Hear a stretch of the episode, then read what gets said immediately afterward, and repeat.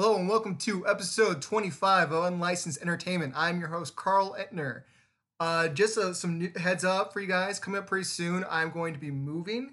So there might be a brief interruption of shows while we get internet, everything set up in that new place.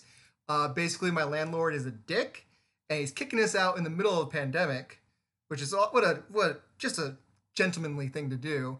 And so we had to find a new place. So we're doing an unscheduled move. We didn't plan on moving. Wasn't an idea. We're going to stay here for like two more years and then try to get a house. But you know that's the way it is when your landlord's a dick in the middle of a pandemic who realizes it's a renter's market right now, or real, whoever owns the place can raise up the price of rent right now and be a dick about it as long as no one's in the place because you have a set amount you're allowed to raise the rent each year. So he's moving into our place, which is in our lease, and then he, uh, which if you wanted to move in, we had to move, leave, and then he's gonna, my my opinion, he's gonna raise the price up and have someone else move in here. He's not really moving in here because he's a dick.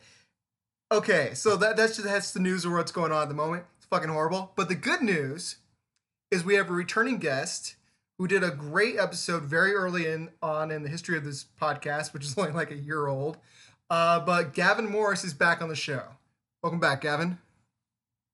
Hey, thanks for having me back on, man. Yeah, uh, I loved your episode. If people don't remember, uh, Gavin was on the episode for The Last of Us Part 2, where we really just delved into every beat of that game. Our podcast episode was about as long as a playthrough of The Last of Us Part 2. So, uh, you didn't check, gonna that, say, see you check it out. Yeah, you must be wanting to have uh, to up your uh, your time, your run time on on your podcasts. For Oh, no doubt. I mean, having me on. we got we, before we started recording we were just talking for a little bit before the show got started and we started talking about the last of us part two again i think we wasted about 20 minutes more on talking Yeah. about that before we even got recorded so yeah it's hard to hard for us to keep it keep it brief No, in fact, let's just turn this podcast into. We're just going to talk about Last of Us Two again. Let's uh, uh, yeah part, that, that part two of Last of Us Part Two. There we go. i mean i there's a youtube channel i i love that did multiple uh, episodes about The Last of Us Part 2, and I've watched them multiple times because I love getting into the in depth analysis of The Last of Us. So, Oh, yeah, it's just great. We could do that. My dad doesn't even play video games. Listen to the whole two hour podcast of us talking about that. So, he'd love it if we did that to him again. That's, that's just the magic that I bring to podcasts. oh, yeah. That's my that's my personality. I, I you know people flock to me. We don't give the people what they want, we give them what we want and force them to listen to it. Give them what they need, Carl. Yes. This is what they need. And The world is burning down. We should be playing games that let us know that we don't really have it that bad. or that makes you more depressed. Because I feel depressed when I played that game. Like it's really, it, it's not a fun game. It's really not. It's- It's a, it's a really good game. It's kind of like like people who watch movies like uh, like The Road or like uh, Requiem for a Dream, where it's like that. It's this is the best movie that I'll never see again, Oh yeah, sort of thing. Like, that's how I, I feel like a lot of people have that with that video game. It's just it, this is the best video game that I will never play again. uh, that just you brought up something. I got I got I have to tell a story now because you mentioned Requiem for a Dream. So I saw that movie uh, for the first time maybe about uh, a little bit before I moved out. So maybe eleven years ago I saw it for the first time. And my, Uh-huh. my mom walked in. I was watching the living room. My mom walked in at the end on the ass to ass scene. Oh my god! Which, by the way, at that time when I saw that, I don't watch a lot of porn. So like that scene came up, I was like, I had never thought about that before. but uh, my mom was like, "What is this?" I was like, "It's it's a Requiem for a Dream," and she's like, "Oh, looks interesting." And then she watched it right after I finished. Like she came in from that scene. It's like, "Oh yeah, this is something I need to watch." I mean, it's hard to to think of a scene from that movie that's a good scene for your mom to walk in on, but That's that the worst. the worst. yeah. I mean, he's a That's good. actually It's a good director, but like that's just a weird scene to walk in No, on, not know what it is. yeah. That is that's again that's one of those movies. That is a movie that I've actually only seen once. That was a that was a really rough watch for me. It's weird. It was. I found it very entertaining. I didn't get the depression thing. Like I know it's it's fucked up, but I could watch that movie Sure. again. No problem. Yeah, no, it was.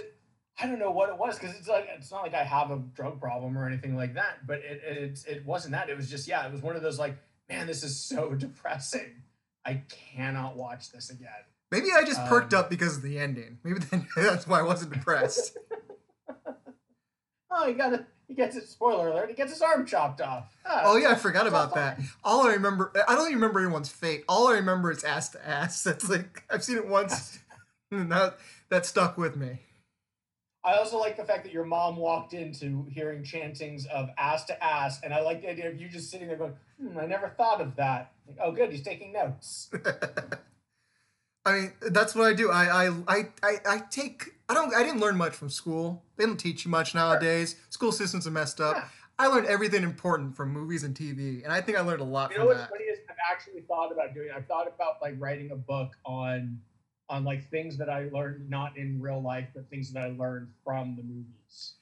I think. because that actually is a thing. Like there's, I mean, I I take a lot of inspiration from movies. I take a lot of like, oh, I didn't realize that was a thing. I didn't realize people did that. And I think I took a lot of my moral Mhm. compass from from TV. Mhm. I really do. Because Yeah. luckily, back when I was a kid, TV was a little bit more wholesome. Like the '90s, uh, hero stuff was like there was a hero and there were the villains, and that's it. You take your morals from that, it's fine. By the time you get to the 2000s and stuff like The Shield and Sopranos were coming out, everything started getting a little bit more gray. Breaking Bad, stuff like that. The, we're making the bad guy the the main character. Yeah. So lu- luckily, I got it at the right time because if I grew up na- uh, like kids nowadays, I'd be a fucking horrible person, drug dealer, murderer. Because I took my that's where I get my values. I spend a lot of time with TV. Yeah, we should we should we should team up on a book together. Just Okay. Everything we learn learn from movies and TV. That sounds good. Oh, that, just because I, I just remember another fucked up thing with my mom and TV. So I was watching uh, South Park, and this is something I learned from TV. Uh, they were doing the episode where they're uh, they were starting a band and they're like performing in the mall like a boy band thing or something like I can't remember boy. They're in a band called Finger Bang, and Okay, like perfect. and uh, I like my mom was laughing at that title and they were doing a song. I was like, "What's funny? What's finger bang?" And so I learned because I was watching South Park with my mom what a finger bang is. I think I don't I don't know if I have a story like that. I definitely have the my go-to story of like my mom walking in on a movie is I was watching a Christmas story for the first time. I had never seen this Oh, movie. kids shouldn't watch that movie. It's very offensive. It's just like South Park. Yeah. Right? The ass So ass scene in Christmas Story is fucked I, up.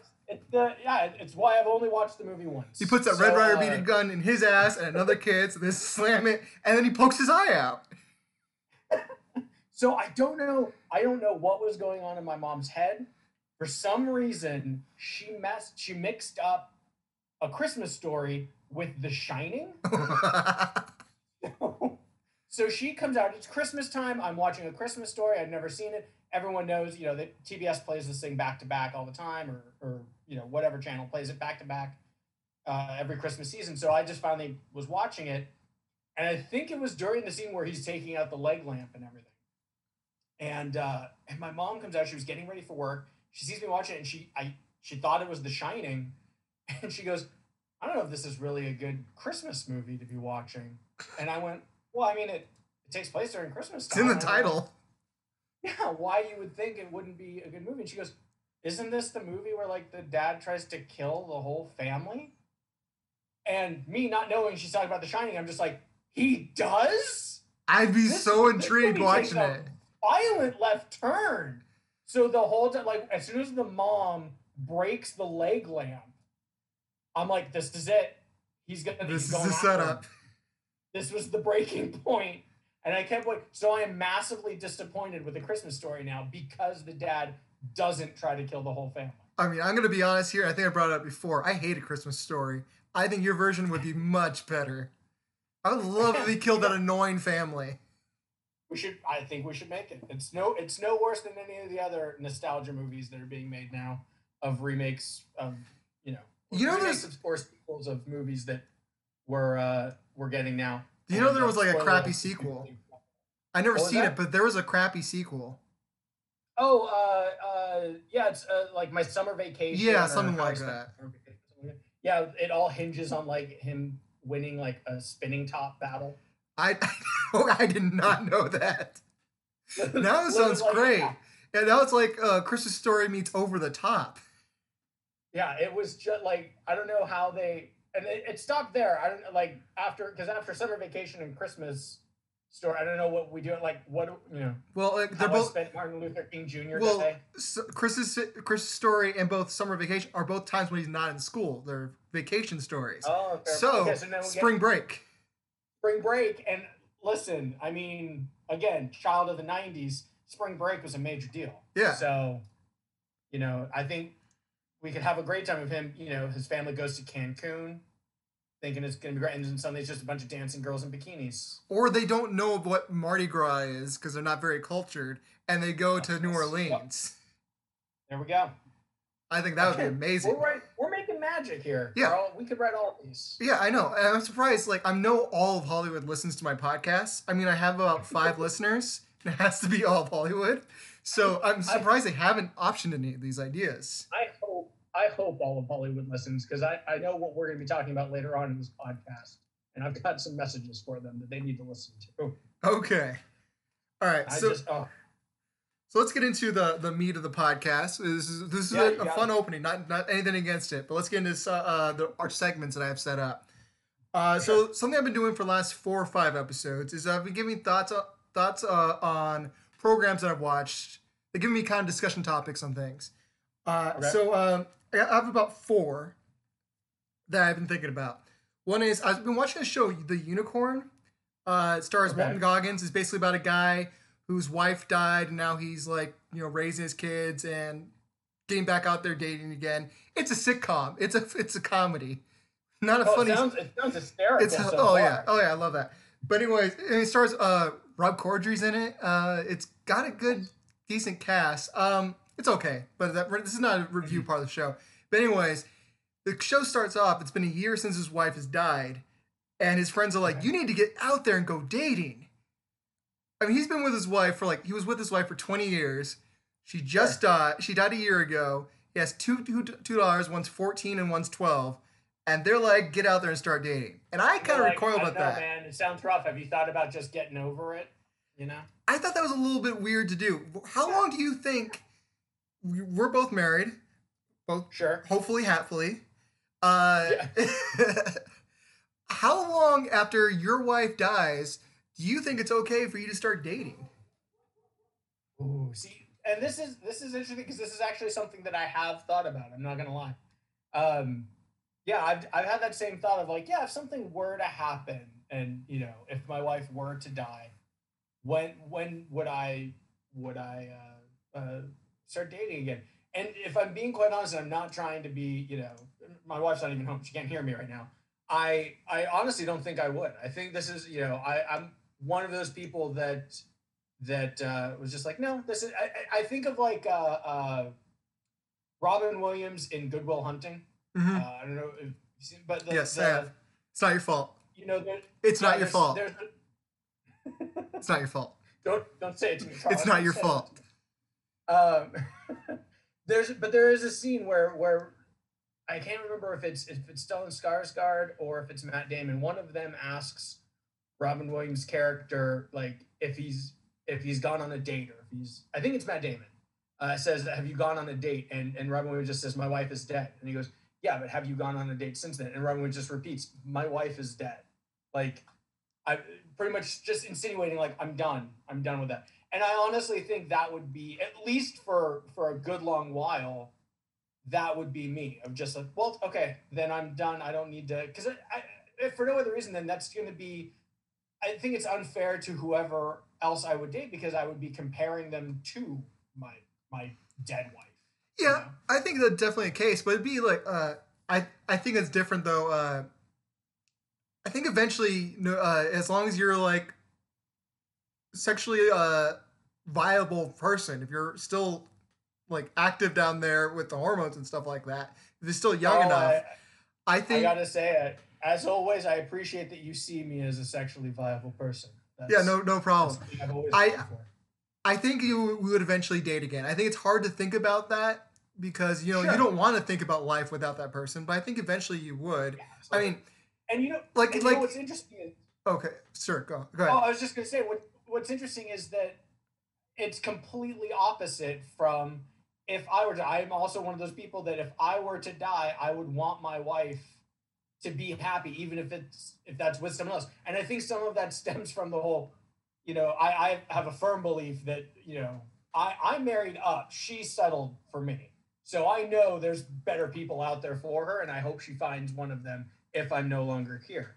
Okay. Um, or, you know, if she wants to become a nun, that one of the two. Okay, but I gotta ask you something. Look, just because because you're in a just because you're in a happy relationship does not mean you're Sure. no longer able to notice women, right? Do you still find women Sure. attractive?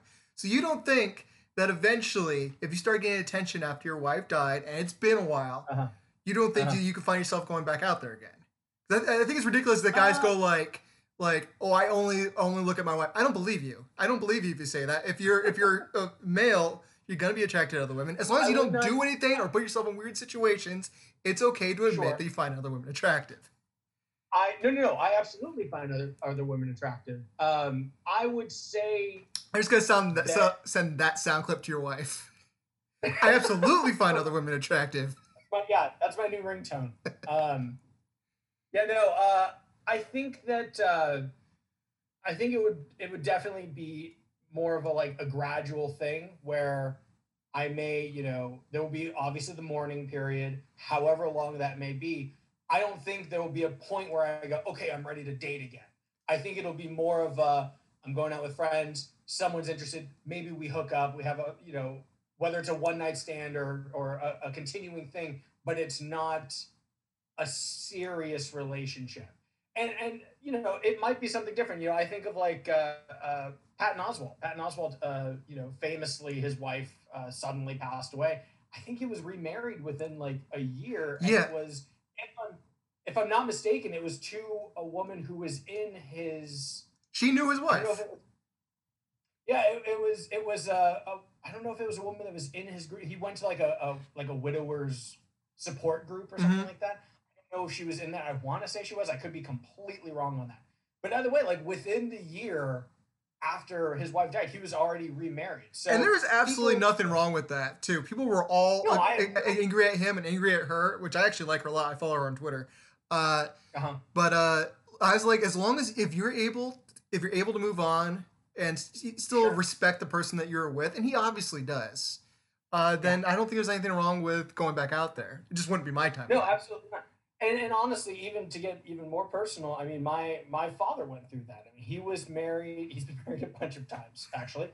Um, he after he and my mom uh, were divorced, he remarried with another woman who passed away, and after she passed away, I, you know, he kind of did the same thing. He went into the whole grieving period. It got real, real dark, and you know, but from that, he is now uh, remarried to a woman that uh, is great, is great for him, and uh, uh, they're completely happy together.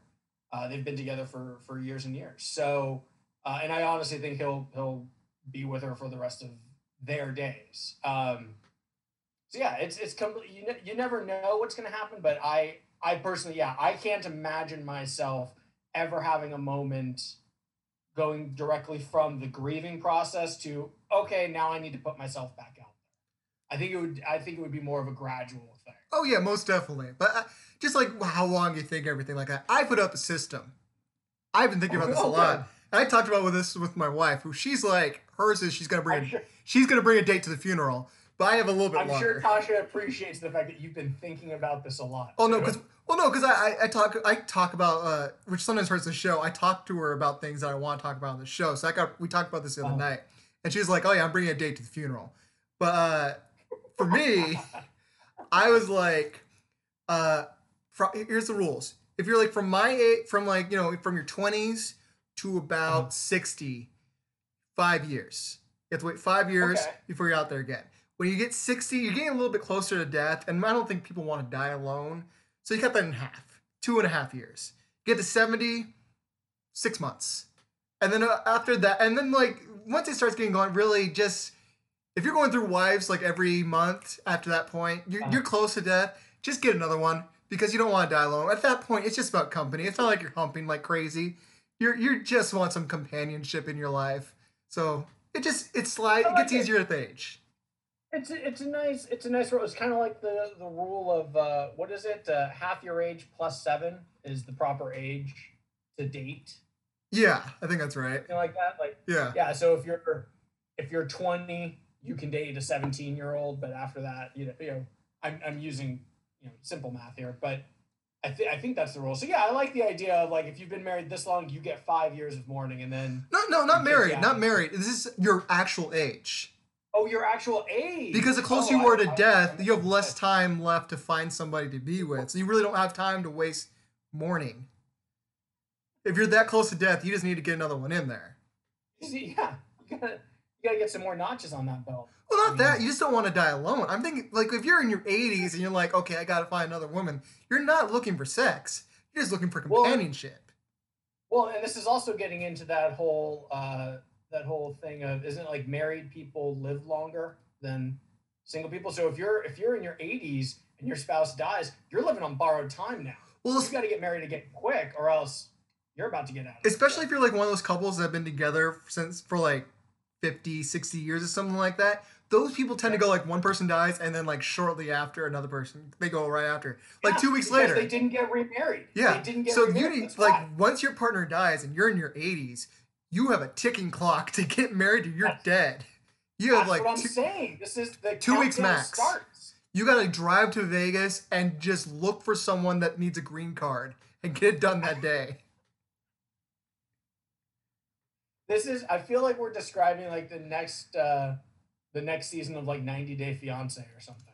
oh, i was thinking like the next uh, morgan freeman old man movie This was his bucket list too. yeah exactly Oh, I love it.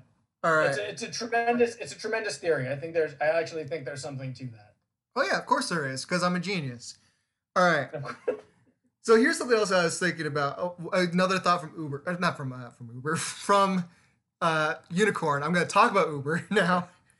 Okay, so in the in this show, uh, there's a scene where uh, he's on a date with a woman, doesn't go well. She calls an Uber, and then like right when the Uber shows up, he goes out there, apologizes, and tries to get fix everything up, and Okay. being all charming, and like the Uber driver's just there, and they're just talking and talking and talking. It's like a two minute scene with Uber there, and I was wondering if it's just me, or do you get a, does anybody else get anxiety from other people's rudeness in TV shows, even if it doesn't affect a real person? Like I'm looking at that Uber driver, I'm like, guys, you gotta get in the car. The Uber driver's there. He needs to make money. And I was getting, I was Yeah. actually getting like stress feeling in my stomach, like suspense from a scene that's not supposed to be suspense, suspense, yeah, suspenseful. It's supposed to be sweet. And I was, I could not pay attention because I was so distracted by how rude they're being to their Uber driver. I can. Yeah, I definitely. I think there's something to that. I. I think for me, it's not something I see all the time, but there have been times like in in movies where like you see people like having a conversation in the elevator with other people in the elevator, and I'm just like, why are you talking? There's no talking in the elevator. Like, I never knew that rule. stare forward you stare forward and you wait for your floor like just that's it the only words that should be spoken in an elevator are like i got it when someone's running for the door or what floor when you're already pressing the buttons and i feel like that's it like and, and, and honestly my my dad has done that before where I, you know we've been staying at a hotel or something he lo- he loves to strike up conversations with strangers and so we'll be in an elevator with people that we don't know and he'll just, you know, hey, how's your day going? Stuff like that. And I cannot stand it. I don't know what it is. I just don't like talking in elevators. And it, so yeah, anytime I see that in a movie, I just, I, ooh, I've never, really th- I never knew that was a thing. I thought it was perfectly fine to talk to people in elevators, but okay. Uh, but yeah, I get so you're in the same we thing. need to talk to you about that, Carl. I also look at like people. I don't talk to people in elevators because I hate people. I just didn't know it was a thing. Uh, but like I see people like leave doors open or not close a fridge soon enough, or just the Uh-huh. weird things that just seem rude in real life that I'm like that they just don't think about, and I get anxiety and it's Hanging up stupid. without saying goodbye. I get that because it, it, when, you've seen a movie with that, which is usually like low budget, it looks Uh-huh. bad. Like they do that because it's not necessary dialogue. And it's weird if you No, be no, I, It'd be fucking weird in real life if you did that. Just hung up like I didn't know the conversation was over. Because yeah, everyone knows like when the conversation's over in a movie. They don't need to say, "Okay, that was yeah, good talking to you." It's just like, exposition has happened. Now we need to move on. yeah, exactly. It's so weird. Yeah, I think I don't know if I get anxiety to that. I do get there are moments where I get like like definite amounts of of rage in my system where I just I think one of the big ones that annoys the crap out of me, one of those one of those movie tropes or whatever, is anytime someone speaks with any amount of of techno babble or, or jargon of any sort, usually sciency in nature. Reverse the, the polarity. Person, yeah, who, whoever is the the main character or the cool character is going yeah. to say in English. Like say yeah. no no no, what is that? Like speak English, blah blah. I cannot stand that. I don't know what like I just it's such a weird like anti-educated thing yeah. that, that they put in there. I always want the other person to be like, motherfucker, I am speaking English. Like, you need to get up to my level here. How about you spend four years at Stanford and then we'll talk, you know? Or uh, they could uh, go like, sorry, I don't understand that. Can you put it in a way I can understand? Rather than just being snide about it. Yeah, it's a real like it's it's a weird trope of of like this anti-educated, like you know, the, the educated or this elite group, and no, they don't understand the whole, you know. And I'm not saying that I'm one of those people. I'm as dumb as they come, but I I just don't understand the whole. We need to know what to do. Tell me what to do, and the person starts saying it, and then they go in English. Like, come on, yeah. buddy. Unless the unless the main character is really smart and respected, then the smart yeah. person usually looked down upon. Like House could say whatever the fuck he wants and be as techno, uh, be as uh, medical speaking as possible. No one cares because House, you're not oh, gonna treat him with disrespect. But if you got like if there's like a sidekick character who's kind of a, who's mm-hmm. smart, they're like, oh, he's the goofy smart guy that we gotta treat yeah. a little disrespectfully. Oh, it's yeah, it's especially true if there's like if it's like a spy movie or something, and you've got like the tech guy, and then you've got the guy that beats up all the bad guys. The the watch it. You're guy, talking about you're getting close to, to my area of love here. You don't talk shit on James Bond. Well, I've been no, no, no. I've been watching. I've been rewatching uh, uh, Agents of Shield, and I would say. Oh, I love that show. I we literally just finished season four last night of the whole life model decoys and Darkhold yeah, yeah. and all that with Ghost Rider and all that. Good lord, that was my. It's my first time going through the entire show, and I, I turned to my wife last night and said, that is the, the best season of the show so far. I think the next season, it, it's split. There's two stories in the next season. I think the first half yeah. of the next season you're on is the best. Perfect. Good to hear. I, I just, but I, I, I, I would say at least once a season, they have a moment where like Fitz or Simmons will start saying, you know, we need to do this X, X, X, and Y, and blah, blah, blah. And then like Skye or, or, uh, uh her name's Colton Daisy. Or, or I'm sorry, you, you are correct. Well, I just finished season four. She was Skye for half of that season too, because you know they're in the the Matrix. Uh, but uh, yeah, one of one of the people who's the muscle of the team is going to go in English, guys. And I, oh my god, every single time they say it, I really just want Fitz or Simmons to be like, oh, I'm sorry, has my seven years of of upper education like offended you? That you know, well, tell you what, you guys handle it. You're right. I'm just going to sit over here not speaking English. I mean, to be fair, most of the people that say that outrank them, so I don't think they could. But yeah, definitely. uh, I just no, I don't. I, I can't think of any time that I get I get more anxiety on that, but but I definitely have moments of rage. Uh, here's one that I didn't write down, but for some reason, something we're talking about reminded me of this. Is uh-huh. that uh, do you ever watch like detective shows or anything like that? I mean, I have in the past. I, I wouldn't say any of the shows I'm watching now are detective shows, but yeah. Okay, so I recently finished watching all 12 seasons of NYPD Blue. Great show. Okay. Uh, sure. And but there's a problem with with cop shows is that sometimes it's hard to tell if the person seems like untrustworthy because the character is supposed to be untrustworthy, or if they're a bad actor and they're not portraying themselves correctly. You ever notice that problem? like are you like I don't trust this guy. He doesn't seem like seem authentic. I'm like, wait, is that the character? Or is he just a shitty actor? It's very distracting when you're trying to figure out who the bad guy is. Like, uh, I have no idea. You ever had that? Huh, I don't know. Because they have like they have like a case. They have like three cases they solve per episode, and the, the perps that uh-huh. they bring in there is very just. There's there's some great actors in there, but there's also some shitty ones. It's so distracting trying to figure out the killer with a shitty actor. I that's a Oh, it's a good point. I'm not sure. I would say the closest I come to that is I remember when when quarantine and stuff first started. I went through a kick of I realized that like I think all of uh, of uh, Law and Order SVU was on I think it was on Amazon and uh, I was like, oh, you know, I haven't, I haven't watched it from the beginning. I mean, I, I grew up in America, especially in the late '90s, early 2000s, when I think there was uh, not a point in in every day that there wasn't Law and Order on some channel. Yeah, definitely. Uh, so I, I, you know, just like everyone else, you could you could have. Uh, there was a point in time where you could have Law and Order on your TV twenty four seven, whether it's SVU or Criminal Intent or whatever. Or regular, yeah. Um, yeah, or regular ones, or yeah, any of them. So I, uh, I, I started watching it from the beginning, and what I did notice is I definitely noticed a lot of bad acting because they had um, so many like uh, uh, suspects or witnesses, like people who's like a friend of a friend of someone who saw someone go into the bar and stuff like that.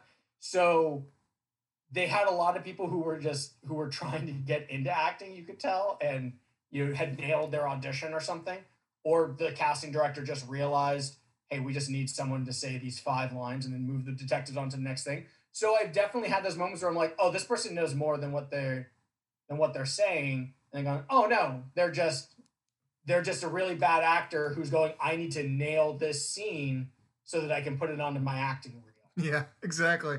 Like you're just chewing the scenery, like trying to. The best way I could describe it is like, uh, uh, you've have you watched you've watched The Mandalorian, yes? Uh, first season. Okay, perfect, perfect. So, uh, in the first season, it's the first uh, episode where uh, they see uh, Cara Dune when when the Mandalorian takes uh, Baby Yoda or or you know uh, whatever you want to call him. Uh, they they go to like a, a bar Uh, on this planet. It's the same planet that like the the there's a whole like peaceful village and they keep getting raided Yeah, by I remember by that aliens. one. So yeah, so they're the person who's like the bartender slash server at this at this bar. Watch that scene again. I cannot stand. My wife is the same way. We both watched it and we rewatched it, and both times we're just like, "Good God, this woman is the worst thing in the entire show." Because she's just like, "Hey, how's it going? How you doing?" Like you know, you know, well, let me get you some of the uh, plate of this, and but and it's just like it, she's completely trying to own the scene, and you just wanted. Uh, I don't know if it was directed by Jon Favreau or Filoni or or who was, but you just wanted the director to step aside with them and go. I cannot emphasize enough how much this scene isn't about you. You just need like just say your lines and go back to your hole. That's it. That's I love- do. I love looking for not even just people that have a few lines in a scene. I love looking at extras where I'm like, they're being they're trying to be noticeable here. Like you'll see people Oh, like absolutely. nodding too hard to a speech or just like the way they walk is like they saunter across the room and they just weren't cut out because they weren't paying attention. I love looking in the background for background art, artists that are like, Oh, this is my break. There's uh, actually just something I watched uh, the other night that uh, one of my favorite things is so when uh, you know when you're when you're doing filming scenes in like a nightclub or something like that, you know that when they're actually filming them, they don't really have the music playing. Yeah, that's because so they can actually have conversations because nightclubs so you can't can have have a a conversation. Right. So they add the they add the music in later. So one of the things I watched recently was Guardians of the Galaxy 2. And during the very first scene that you see uh Yondu, you know, he and all the Ravagers are on this uh, alien, but it looks kind of looks like a brothel or some sort of nightclub. And it starts with him like, you know, kind of up in his room. He's supposedly just had sex with some sex bots or something like that, some alien people and he goes downstairs. He's about to see uh, Sylvester Stallone's character, and Sylvester Stallone's about to tell him like, "Oh, you're out of the Ravagers," and blah blah blah. blah. During that scene, if you watch the background actors, some of the girl, like the yellow robot sex slave people, are like swaying their hips and kind of moving. There is no music playing, and I really do have half a mind of like, oh my god, did they just tell them like, yeah, we're gonna be adding music later, so like, you know, be dancing around and stuff.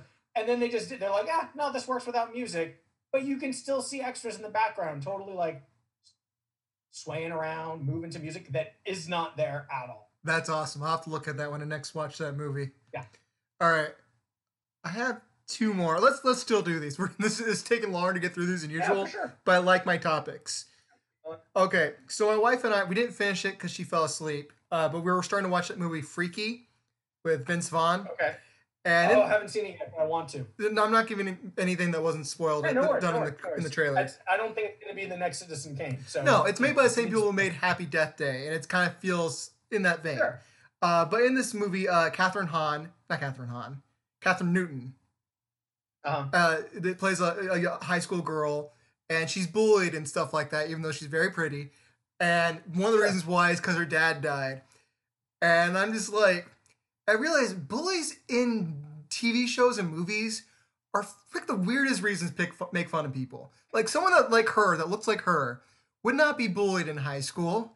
They would go like, "Oh, this person's dad died. I'm gonna make fun of this pretty girl." Like that's not a reason someone's a loser in high school. It's like they, have to find a weird justification why, because they want to have a pretty lead, but they also want to have someone that that deals with bullies because you know that's a good motiv- motivation for the character. So like, oh, we'll kill the dad, and this they're made fun of for having a dead parent, and that happens all the time. There are so many there's not- kids. there's not like a, yeah, there's not like any high schooler sitting there going, "Hey, you're kind of a dick for making like, dude, their dad died." Yeah, Like, they can't really help what are you that. Like they just make a joke Yeah. about, oh, you're you're, you're upset because your dad's not here to, to kiss your boo boo or some shit like that. Dad's dead. Okay, why are you making fun of that? That doesn't happen in real life. I was bullied in school. You know why? Because I was a whiny twerp. like they're they have to, I hate to tell you this, Carl.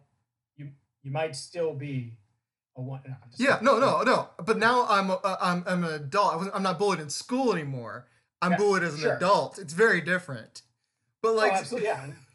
But like you see people like maybe that they're they're they look different than everybody else, or they have some weird thing that's that's wrong with them. That kids are horrible, and they will make fun of that stuff. But a mm-hmm. pretty girl who has a dead parent will never be bullied. It's just not a thing. Yeah. Yeah, it's that's it's a fair point. I think this is the new like you remember in like the 90s, early 2000s they did the whole like well, this is a this is an unattractive slash nerdy person. Well, how do you know that? Well, because they're wearing glasses. exactly.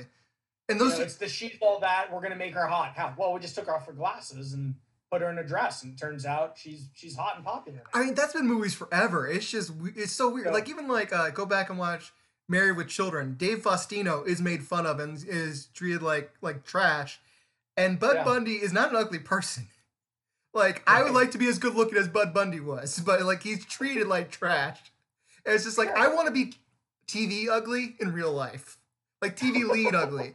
Because like there there are, there are ugly people like on those shows and stuff like that in the background as extras and stuff, but no one pays attention to them. They pay attention to the, the pretty lead who who just is not popular because the script says so. You know what's funny is I've actually had like I you know I have a, a history of of doing you know plays and theater and stuff like that, and there there have been uh, uh, roles that I've gotten that I have full I will fully admit I did not get that I shouldn't have had them based off of my looks. Um, you know I, I I have no problem saying like I don't have a leading man look. I look like the leading man's best friend. I look like the guy you know I'm the goofball. I'm the I'm maybe uh, depending on the the the role, maybe I could play the bad guy. Maybe Hagrid. not leading- Yeah, right. Yeah, exactly. I'm not. I'm not going to again leading man's best friend. I'm going to be. I'm going. to You know, I'm going to be the the the sidekick and stuff like that. Yeah. I'm not leading man, but I I definitely had roles where it's like, oh yeah, no, no one, you know, especially like uh, doing uh, uh, Shakespearean plays. I've had experience doing that. So when you're uh, dealing with a bunch of people who haven't done it, the I have no problem saying the director put me in uh, the roles that he or she did based solely on my experience and not off of you know off of looks. So I have a weird thing of because of that. Uh, uh, you know, I think you've had some experience with this too. Of uh, you know, actors tend to be kind of cruel to each other. So I, you know, whoever the lead is, all the other actors are sitting there and saying, you know, oh, I could be doing this better. I could be doing this better than this person. Yeah. So I've definitely I've definitely had roles where I've ironically been bullied because of my abilities as an actor. Like, so it's a weird thing of like, why the fuck are we even making fun of me for this? So it's kind of the same thing. It's I've been bullied for weird things, like, but I, I at the same time have been like, I can't believe we're bullying someone. Yeah, but at least I can see the motivations there. There's jealousy that's making you do that. Sure. But like, yeah, there, no one's jealous of her dead dad. Yeah, it's, it's a fair point. I I don't know if I'm trying to think of a good example that I the one that I kind of think of is the um like the bullying that Flash gives to uh, Peter Parker in the new uh, Tom Holland uh, Spider-Man yeah. movies.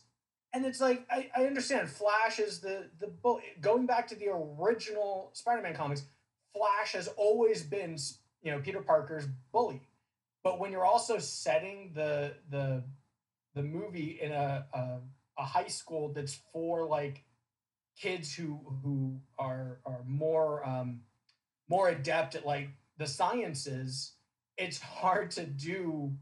You know, hey nerd, it's like, well, dude, you're at the same high school as me. What are you talking about? Like, yeah. we're all we're all there. So they they I know they tried to make it more of a maybe Flash is is uh, uh, jealous of or envious of. It's more of a competitive uh, thing. Abilities. Yeah, it's more of a competitive thing. So I'm trying to think of, of of any examples I can I can of bullying for for like just weird reasons like that. I mean, granted, I think if you look at any kind of bullying close enough, you're going to go, really? That's.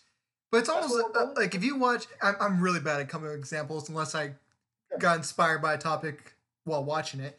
But like, mm-hmm. if you watch almost any coming of age story, most of them mm-hmm. are bullied, and most of the bullying doesn't make sense. It's just because oh, it has absolutely. to happen.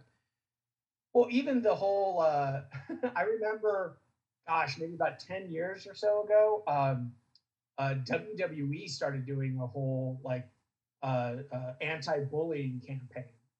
Meanwhile, they were doing storylines that like completely hinged on like bullying, like someone being picked on by a bad guy. That's kind of what wrestling all is, is, you know, a good guy being picked on somehow by a bad guy.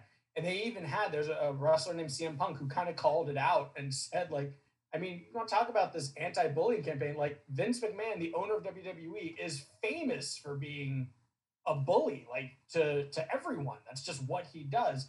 But they're you know doing this whole anti-bullying campaign, again, it's when you look close enough at any kind of you know bullying situation. You go, really? We're we're doing this? We're bullying?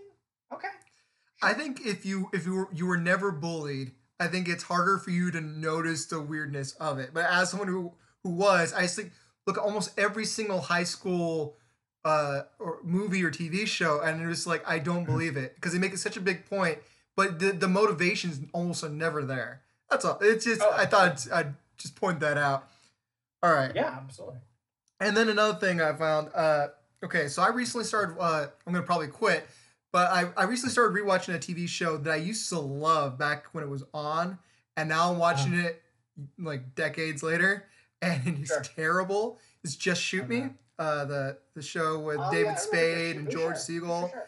and I used to yeah. love this show, and it is uh-huh. painfully bad and super sexist and super uh, like sexual predatory and just just so like uh-huh. it's very much a product of its time. I don't I, I don't hold it against them because people were fine with the humor back then. But like yeah. like David Spade's character is trying to be a rapist basically. It's just horrible. Uh, but sure. and also like they have like a, a, a model who like I think would be a compelling character to do a sitcom where uh, there is an aging model whose like whole life is insecurity about you know she's no uh-huh. longer she was pretty all her life now she has to deal with the fact that that's not her life anymore. Her, but yeah, they just make fading. Yeah. yeah. but they just make it like, oh, let's just do bulimic jokes and and uh, stuff like that. Let's just make fun of mental health problems. So age is bad. Yeah. But um, but what I was thinking is like watch this show. Like some sitcoms, even laugh track sick four camera sitcoms, can do like seem like real people in these situations, even if they throw in some jokes. But this one just mm-hmm. every line is like we're setting up a punchline. You can see it in the way I'm talking, kind of thing as like uh-huh. how hard would it be if you were suddenly transported into the world of a four camera sitcom and had to live in their world? It'd be stressful. Just imagine like okay everyone has a good line. If you don't have a good line then you are the guy that gets made fun of. That's all you would be is the butt of the joke. I'm not witty enough. Nobody's witty enough to survive 24-7 in a sitcom world and be able to keep up with everybody else. Plus you have this weird thing where like imagine if like you know you're hanging out with people and you sit on the side where the audience is sitting, so your back is to them. Everyone's gonna look at you weird because no one sits on that side of the table. Everyone knows where they're supposed to stand. So just you would do everything wrong in this world. That is actually something. That's something that I've thought about that you just kind of touched on. Is you know we talk so much about the you know breaking the fourth wall and, and, and stuff like that, and that's a big thing in acting. Obviously, is is you know breaking the fourth wall. And one of the the um, acting techniques I remember doing back in the day was what does the fourth wall look like? You know, your character doesn't know there's a fourth wall here, or there's an audience here, I should say. They they would see the fourth wall. What does that look like? That's something you, kind of just touched on that that I've constantly wondered while watching different uh, uh, sitcoms or anything like that. Is you know, what does what does that wall look like in like you know Fresh Prince of Bel Air or what what is behind the television in Roseanne? Like you know, you Yeah. can see the TV in the living room. I have no idea what is behind that television. Is it just pictures? Is there a window? You know, same with with Married with Children. You know, I think there's a few times where you see because I know you see the television, like That- what yeah. they're watching. So that might not be a good example, but there, I think mean, they zoom in on the TV. Yeah. So, th- but there are there are plenty of sitcoms where you don't, yeah, you don't see the fourth. And Just Shoot Me is another one where what is on that that fourth wall that people you know constantly have their backs to, Yeah. or I'm sorry, have their are facing, and then there's got to be someone who's not facing that way and just feeling like everyone's just looking at me. Well, I just think in that world, ever if you were actually going into the sitcom, everyone's used to these rules. They know to pause after Sure. they tell a joke, even though if you were in that world, you wouldn't hear the laughter. Like being like a regular person in Oh, that yeah. world, you wouldn't be able to function.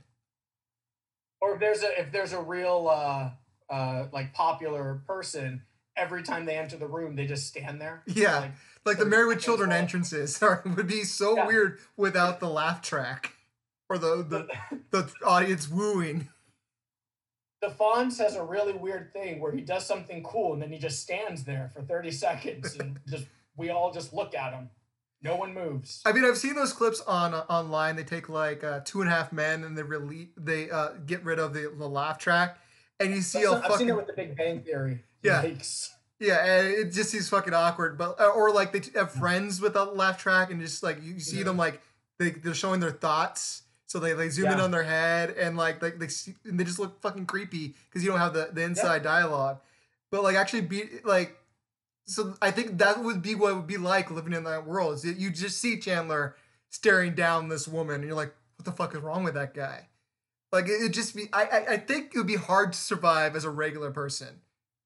Yeah. Oh, absolutely. That's uh, I always thought that about like getting sucked into uh I mean I always it's kind of like the whole last action hero. You know, you get sucked into the world of action movies and you know the kid is the only one who realizes like you know yeah you could do all you know you can shoot at the bad guy without ever running out of bullets like you don't have to worry that's a that's a real real world problem Yeah. you don't have to worry about right i think in sitcoms there's definitely that i think if you were a real character you also have to concern yourself with like once a week you have to come up with some sort of scheme Or you have to. sur- some sort I mean, n- not necessarily. You would just have to survive the scheme in the world where everyone around you is scheming or oh, misunderstanding. Imagine if- if you're in Three's company, every you have to look up, be careful about everything you say because every single episode of that show is about someone misunderstanding something and freaking out. Well, beyond that, I mean, that's if we're talking about shows that have aged well too. That's a that's a great that's a great example of how many jokes can we make about the landlord thinking that John Ritter is gay. Oh yeah, I like that show for some reason, but it's a terrible show. like. Let's put it this way: I like John Ritter, and I like John Ritter on that show. It's a- hysterical. It is a terrible show, but I enjoy it. Like, that has not aged well at all. Imagine oh, No, no, pitching no, that no. nowadays. Okay, we won't let you move in here because you're living with two girls until you pretend that you're gay for six seasons. Then it's okay. Yeah. Oh, so I just have to two do different landlords. We just kept that going, no matter who the landlord is. Yeah, because- think you- which is kind of weird because it's, it's both backwards and also progressive because the landlord's cool with there being gay people back then which is like a little bit more of a stigma because like people only recently really started getting better with gay people and we're still not there yet Oh, absolutely. And the fact that back in the Um, '70s, I think it was the '70s. I'm not sure how old that show is. People were doing a show about a landlord who was an asshole. At least when it started with the Ropers. But it was Yeah. cool with the gay with with having a gay person living in his building. I was like, okay, I guess that's progressive. But it's also very backwards to have a guy doing a gay impersonation for seven years. I mean, I always think of like All in the Family with that. That that show was such a, a groundbreaking show. That has like, aged well. It, it has aged well, but what's interesting is how it also hasn't aged well because there are people out there who who will talk about uh, uh, Archie Bunker, and you get the idea that they're not liking. They don't realize that the laughter is at his expense. True. They just think what he says is funny. But that doesn't mean the show hasn't aged well. It means it No, means stupid people are watching the show. Like I I love I love the character I love Archie Bunker, but I think he's an asshole. I do too. I think I think the show is phenomenal. Um, I think I think it should be required viewing for a lot of people. Honestly, uh, it especially for people involved in in entertainment nowadays to see like how they address certain like almost every episode was like a very special episode. Well, it was basically a debate show. It was a, a sitcom wrapped around debates, and you'd Yeah. have both Oh, sides of absolutely. debate. Like it, it does a very good job of doing great arguments about this stuff. It- Sure. It's not like whataboutisms or anything like that. It's about like here's my Yeah. point and here's why it's valid. Yeah. Yeah, I, I think I think honestly the uh, a more recent example of that would be like uh, the Good Place. I think the Good Place did a good job of like almost every episode was discussing and debating some moral subject. Oh yeah, the Good Place is brilliant with that. Uh, uh, to to a, a similar extent, uh, South Park pro- uh, Oh, uh, absolutely. puts itself off as, as raunchy uh, debauchery, but it's also like very good at making points. It's smart, Oh, stupid. absolutely. Yeah, yeah, smart. Stu- I like that. I don't. I don't know if you just coined that, but I like. have no idea. Stupid. Probably Yeah, not. Or just say. You know, just take credit. Just take Sure, credit. it. sure. It's all mine.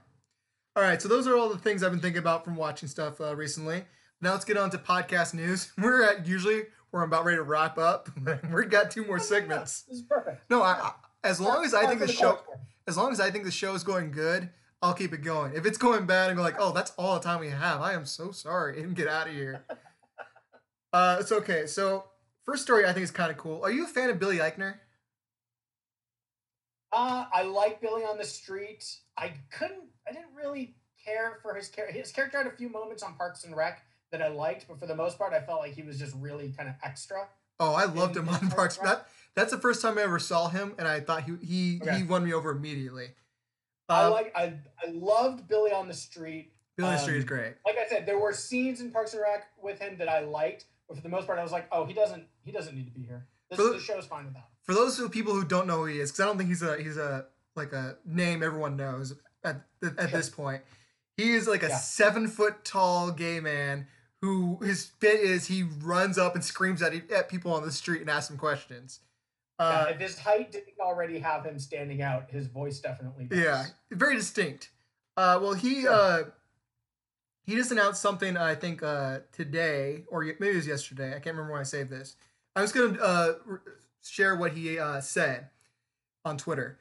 In shocking news, Bros will be the first rom com about gay men ever produced by a major studio, and apparently, I'm the first openly gay man to ever write and star in their own studio film. Only it took 100 years, thanks Hollywood, and also fuck my manager in 2006 who told me to be less gay because a big agent was coming to my show. Fuck you. Okay, I'll shut up now. So basically, he's going to be making a, a big studio produ- uh, studio movie about a gay relationship written by him and Nick Stoller, produced by Judd Apatow, it's coming to the big screen. I think that's exciting. I because we haven't had enough of those. Absolutely.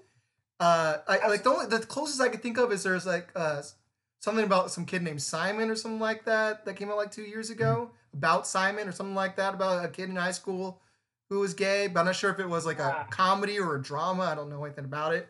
So that's the closest I could think of to, to a movie about a gay ro- rom- romance movie. For the most part, they're usually like either dramas or they're about women.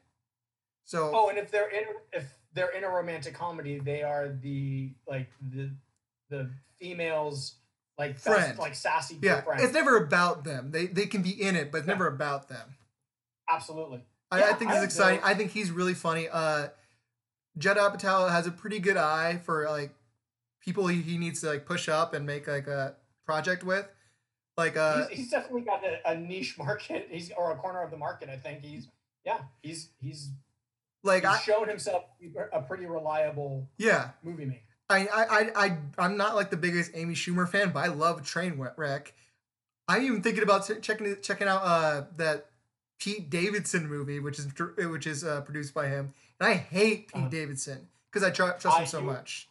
I will say that you and I definitely agree on Pete Davidson. I, I don't care for I've seen I, I kind of tapered off of watching Saturday Night Live, but you know I, I catch it on on YouTube. I watch the YouTube catch it on- videos. I can't watch a full show. Yeah, yeah. So, but I'll see Pete Davidson in in skits, and almost every single time I see Pete Davidson in a skit, I find myself just being like, "Really, really, Lorne Michaels? Like, yeah, this was the guy?" Because apparently, Lorne Michaels loves Pete Davidson. we're those guys that are, look at the guy who got the lead role and like I could do that. Yeah, I could have done that better. What, what, what, what the hell does this guy know? I will say Um, he played Andrew Cuomo on an opening sketch like two weeks ago, and it Uh-huh. was good.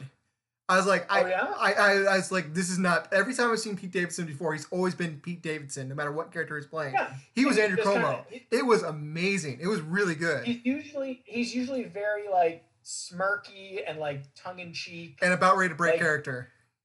Yeah, and he's like kind of he's kind of winking to the audience through the whole thing. And He's like a less talented Jimmy Fallon. yeah, it's exactly what he is. He's if Jimmy Fallon could hold in his laughter, you get Pete Davidson. Exactly. that's pretty yeah. much. Um, yeah, I, I, so, but getting back to what we're saying, I, I love the idea of a, of a gay rom com. I have no problem with that. My biggest thing with rom coms is my wife loves romantic comedies. It's like her favorite genre. She just, you know, she, she knows them. She knows rom coms about as well as I know, like, the more, like, well, for instance, the movies that we're going to be discussing Okay, on in this podcast. Um, I mean, she just, she completely loves rom coms. So we've watched a lot of them, and and there are some that I absolutely love. Um, but uh, but for the most part, one of the things that I've noticed in in romantic comedies is, and I'm not saying they are all like this, but a good ninety percent of them have that the the man in the like the male lead or the male main character will have to change for the female character hmm almost always. And I'm not I'm not necessarily saying that that that isn't a thing. I mean, I think every every relationship you're going to have, you know, realistically, you're going to have to change some stuff. They're going to have to, you know, there's an accommodation there. But I just find it interesting that like that's something that is in almost every rom-com. So anytime I see a romantic comedy where it's like, "Oh, they don't have to change." hmm or they you know one of them didn't have to change that's not the crux of the problem i find that interesting now sometimes they do change and and i still find it interesting. The, there's a, a smaller known uh, rom-com called man up with simon pegg and lake bell that i absolutely love. It's hysterical but it does have the same thing of the uh, simon pegg has to change hmm in order for, you know even if it's just his outlook on something something has to change to in order for the relationship to work My problem with the majority of, of rom coms, and I think they're getting better the closer we get to modern times. I think they've relied on this less. Is that most of mm-hmm. them are about manipulations and lying. So like they're doing, mm-hmm. they're lying to the person. They get in a relationship, and then they're like, "Oh crap, I'd fallen for this person," and then they get found mm-hmm. out, and then they break up, and then they win them back in the end. And so like there's so many based on deceit. And I don't like stories about people lying to each other, and like where it seems to be okay. Like there's some Yeah. there's some exceptions. Aladdin's a good one where basically that's what it is. Uh, Yeah. But um, oh it goes back i mean that goes back to i mean it goes back to before this but like shakespeare has that yeah, as you like it which is entirely uh uh romance i mean it's pastoral but it's it's a romance story has the female pretending to be a man teaching the man that she loves how to woo her pretty much yeah, Like it's a weird like reverse Cyrano de Bergerac, which is another example of lying. Yeah. I mean, yeah, that's a that's a major thing in in romantic comedy. I agree. Anytime you can break away from tropes, I think is is a it's daring, but it's also if it's done well, it's a good thing. I used to be 100. percent There's no such thing as a good rom com, but I think we've gotten to a Mhm. point where there are plenty of well written ones. As long as they're not lazy and just falling into the like this is what you're supposed to do in a romantic comedy. I think they're pretty good. Sure. Uh, definitely for people who haven't seen it, I think uh, Palm Springs is a great one. Uh, the Five Year Oh, Engagement Palm is a great one. Fantastic. I ju- yeah. I I don't know. I guess yeah. I would consider that a romantic comedy. It's definitely. Um, it, it's sure it's yeah. got like a sci-fi gimmick, but still, still definitely focuses Sure. on romance. Five Year Yeah, Engagement's a and I mean, great as long as one. Talking about them. I mean, Groundhog's Day. Groundhog's Day, which Groundhog is kind Day of the original. Is one of my favorite movies of all time. Yeah, I got a thing for Yeah. time loops. I mean, any kind of time. I, I love time travel in a movie, anyways. Uh, So, uh, about time, great movie. About- that's another good. Yeah, Bill. I mean, Bill Nighy breaks my heart in that movie. Oh yeah, it's Um, yeah, no, it's it- but again, anytime we br- we break away from from a lot of those tropes, I think are good. Uh, uh, like I said, Man Up is a, is a great romantic comedy. I don't know if I think there's another romantic comedy. I was just thinking, Crazy Stupid Love. I I, I love that movie. I had no intent. Yeah, I saw that on a double date. I had no intention of of seeing that movie ever because it looked terrible. Here's the thing with uh, Uh-huh. Ryan Gosling. He has a lot of Uh-huh. great movies. The trailers for his movies are terrible. I almost never want to see them. And then when I see them, I'm like, oh, it's actually pretty good. And that's what happened with that one. yeah. I saw that one. Uh, I was working uh, at Disneyland at the time, actually, and uh, in one of the areas that I was working, it was a uh, area that was mostly uh, females, and so in the break room they had kind of a TV and a DVD setup, and you know you would bring in movies to to just kind of play throughout the day while you're in the break room, and with it being mostly females, there was a large collection of romantic comedies in there, and we ended up watching Crazy Stupid Love one day, and I was I it was one of the best days I had in that in that area that I was working. I was like, this is hysterical. It's, it was delightful. I loved every second of it. I got a funny story with that movie. So I'm only bringing up the other day because it's important for how horrible it makes me sound. Uh, so uh, Tasha and I asked out this, these these two people to go on a double date with us, and there's two guy two gay guys, and we saw the movie and loved it. And then like years later, I was talking to one of them about that because they were still together. And it's like, yeah, we weren't dating yet. I was like, wait, so I just asked two gay guys out and assumed that they were dating. and set up a double date. I, I mean, it worked out for, for. I mean, they're now broken up, but for years it worked. It worked out. I set them up for like seven years together, just assuming because they're gay, they were dating. So yeah, no, that's the. I think that actually is like a trope too of like I know a gay guy. Well, I know a gay guy. We should get them together. But it So you wasn't. had your own little movie trope. Except for here's the thing. I wasn't going like we should get them together. I thought they were together. Like it blew my mind when he told me they weren't dating at that time. Like I argued with him. I was like, "No, you guys were dating at that time." It's like, "No, Carl, we were not dating." Like, oh, oh. I, still, I still, Oh, there's still a it. part of my mind that thinks he's wrong, because I swear they were dating. Wait, you think they were dating and he just didn't realize it? I think he forgot. I think he has a he has the wrong origin of when they got together. Now he tells me, and he's definitely the more reliable person in this story, that they were not dating at that time. But I'm like, then why did I assume that? There was something there that made me think that you guys were dating. It wasn't just because you're gay. And it's not like I think all gay people are dating. So Wait, I think he's forgetting something. without without naming anyone, was one of these people the uh, the guy that came out to us during an improv practice? Um, And we spent like two and a half hours asking him questions. maybe one's very tall and one's very short. Is one Hispanic and one's white. Yes. Okay, we're talking about the same person. Yes. I didn't. I don't want to. I don't want to call them out or anything. Yeah. But that's hysterical. So I, uh, I love every second. I still say I'm right, but maybe I'm wrong. I'm willing to give it in that much on his love life. I'm willing to give him that much. All right, uh, let's do the next story. We did we did one news story so far. Uh, where, where to go? Okay, so next story. My wife says I should really like have these articles planned out instead of like I scroll on my saved news stories and like, oh, which Uh. one should I do? She says I should have it all planned out. But I think it's good to hear me going, uh, what should I Yeah, do? no, no. It's People- more. It's more real, Carl. It's more raw. People love that That's story. come to you for. People love that Yeah, sound. I come to you for the truth, not for for you know what you think everyone should hear. Okay, so this is this is kind of news about something old, but I, I love it. Uh, damn it, freaking ads move the thing. Okay, so there was a time when they were going to do an ET sequel, and they had a pitch. Have you heard, have you heard about this? Okay, I think I've. Is this the one? I don't want to ruin this if, if you want to talk about I'll, it. I'll, I'll give you the the the. I'll Go read. It's like a we'll paragraph. see if it's what I. All yeah. right. The first movie's kids are lonely without their old pal ET, but hopefully they, but hopeful that they'll be reunited. Uh, oh, sorry, with a tiny freak again one day soon. Their wishes seem to come true when they fi- end up finding an alien ship. Unfortunately, the aliens on board are evil. They're albino ca- carnivores with big red eyes and fangs who are at war with ET's people who arrived on Earth to mutilate cattle and torture kids for information on, on their enemies' whereabouts.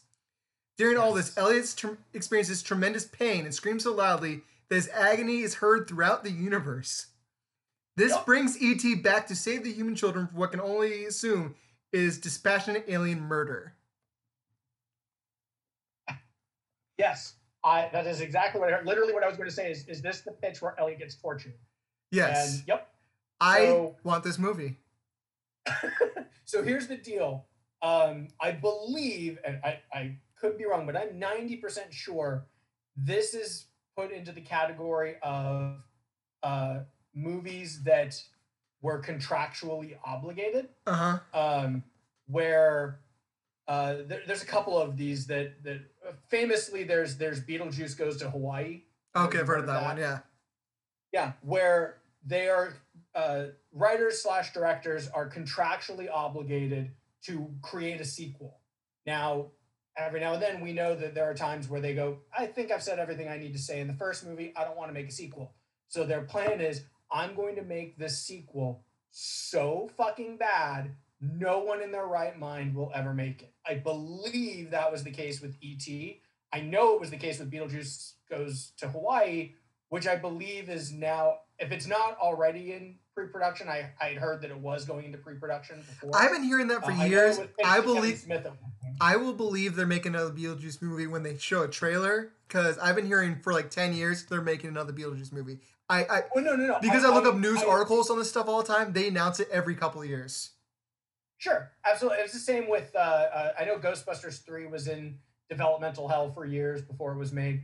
Um, I just know that Tim Burton wrote Beetlejuice Goes to Hawaii with the intent of I will never have to make this movie. However, Warner Brothers owned the rights, and I know in uh, you can look it up on YouTube. I think it's in the first uh, Evening with Kevin Smith uh, DVD, which are amazing DVDs, by the way. If you ever want to hear some good insider stuff from from Hollywood, um, Kevin Smith talks about when he worked on a Superman movie in the '90s, and part of that was uh, Warner Brothers offered him a couple of different projects. One of them being Beetlejuice Goes to Hawaii. That would have been terrible. Even with the terribleness that Tim Burton wrote, WB was still just like, you know, you know what, we're gonna we're working on this because people would see it because Beetlejuice is a, an amazing movie. Yeah. Uh, this the, the, there's another. Uh, so the guy who made uh, who made the you know how they used to make novel. I'm not sure they still do make novelizations of the movies. Oh yeah. Okay. Some of those, I, think the only one I ever read I, when I was a kid, I read Addams Family Values. Me too. I had that one. Oh my gosh, did you read that too? Yeah. That's crazy. Uh, but uh, All the things. so the guy who made the novelization of E.T. wrote a book Uh-huh. sequel that is a different plot. okay. And this one, I remember reading about this a few years ago, so I'm going off based off of memory, nothing in front of me. But apparently, Uh-huh. Elliott uh, uh, forgets the lessons that he learned while being with ET and turns into This a and turns into a fucking dick. And so ET's like somehow is like uh, spying on him from his planet, like looking in, Sure. and sees that Elliott is a dick. And so he comes back to bring some humility to Elliott. It's supposed to be terrible. I don't think you can find it in print at all anymore. But it like, sounds like amazing. the idea that we went from ET like learning about humanity and humans in the first movie to looking down on Elliott and going, yo, this guy's a dick. Yeah, exactly. Did you learn any? Do I have to bring the flowers back to life again? Come on, man. I'll show you. Ouch. That's the that's the tagline for, for, for Elliott being tortured. ET two. I'll show you. Ouch. Okay, so the next story I'm gonna do is um. So I don't watch a lot of anime, but I've I've recently opened myself up to to the possibility that there is some out there that's actually good. Because for a long time I had a hard line. The anime was shit. There's no point in watching it uh, because it's stupid. and You're stupid if you watch it. Like my my wife had the idea that if we have a girl when we have a kid, that she wants to name her first name Anna, middle name May, and then Etner. And I was like, so you're gonna name her anime? She's like, no. It's like, yeah, say those fast, anime. And uh, so I was like, and I, people I go. fully applaud that. By the way, that's an amazing. She didn't do it on purpose. She doesn't see. She didn't doesn't see it. I see it. I like. Nope. I like it on purpose too. I, I fully I fully support Tasha on this. This is amazing. But so I was like, here's what's gonna happen. I'm gonna say I hate anime, and people are gonna think I'm talking about my daughter. So like that's that's not a name we're gonna do. Is that stupid? Well, listen, I think I think we can both agree that, and I speak for myself as well. Any children we have are going to end up with a complex of some sort, anyways. It might as well. At least this one you'll know. Well, yeah, my child's gonna find out that they're smarter than dad at age three, uh, or at least cooler. Definitely cooler. They're gonna, uh, they're gonna be my bully. Uh, but anyways, I started the I started opening myself up to some new anime, or not new anime, Okay. opening myself up to to viewing anime. And I know Sure. the most famous one, uh, who seemed like a good beginner, was I don't know how to say his name, so I'm gonna butcher this like crazy.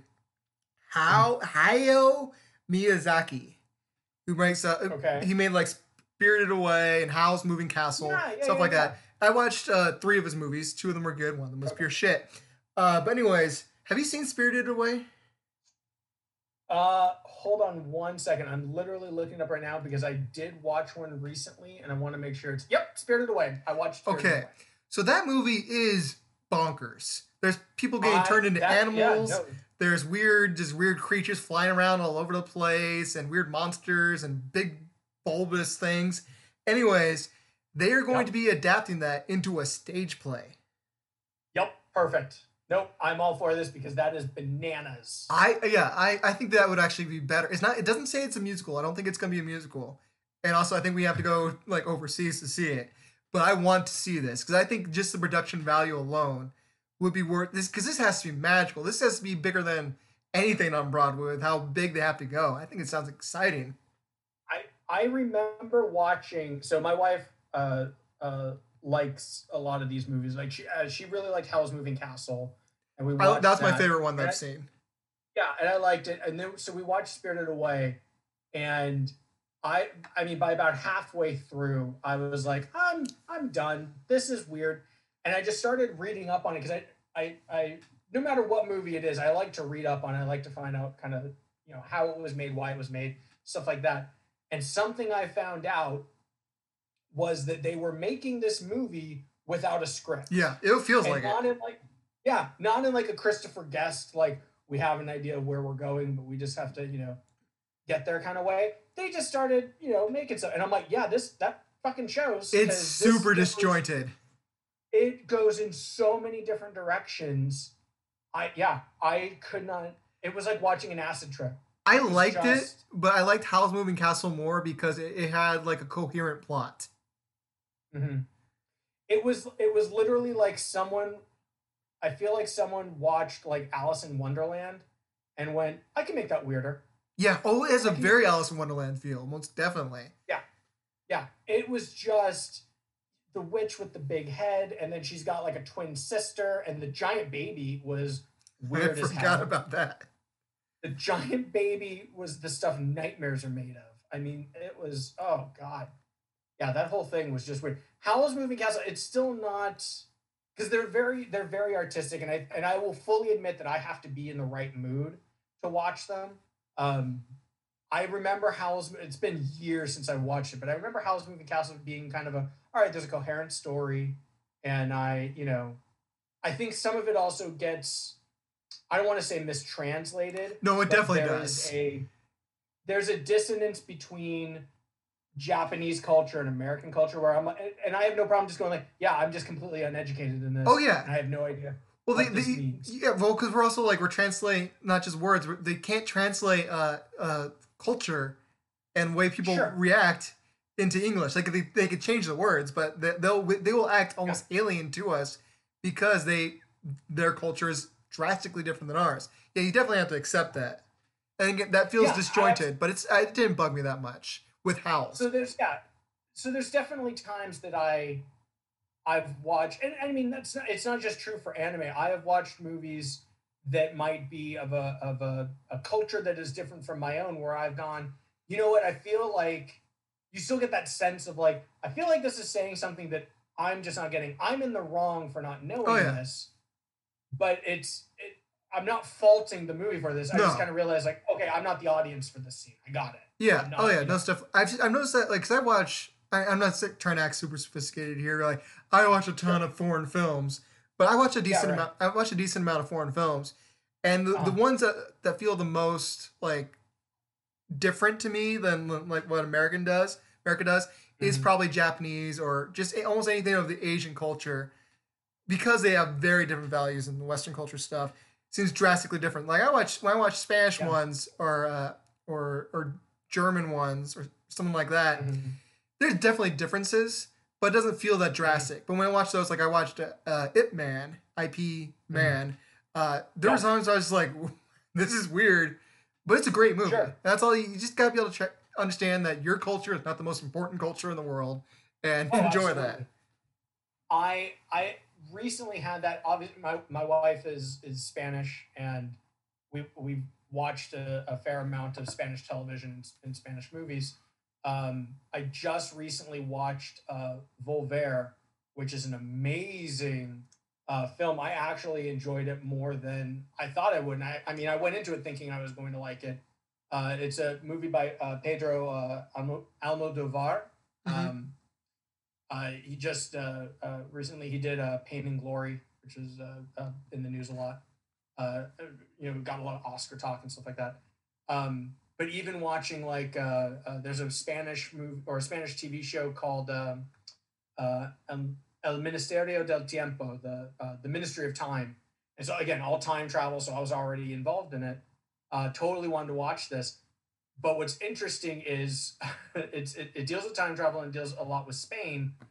And at one point they have like a, a guy playing Charlton Heston in 60s, I think, 60s or 70s, whenever he was going to be doing uh, he was going to be doing like a Don Quixote movie. Okay. So he went to Spain to, and so they have a scene where they have a guy playing Charlton Heston talking to someone, and they got the most.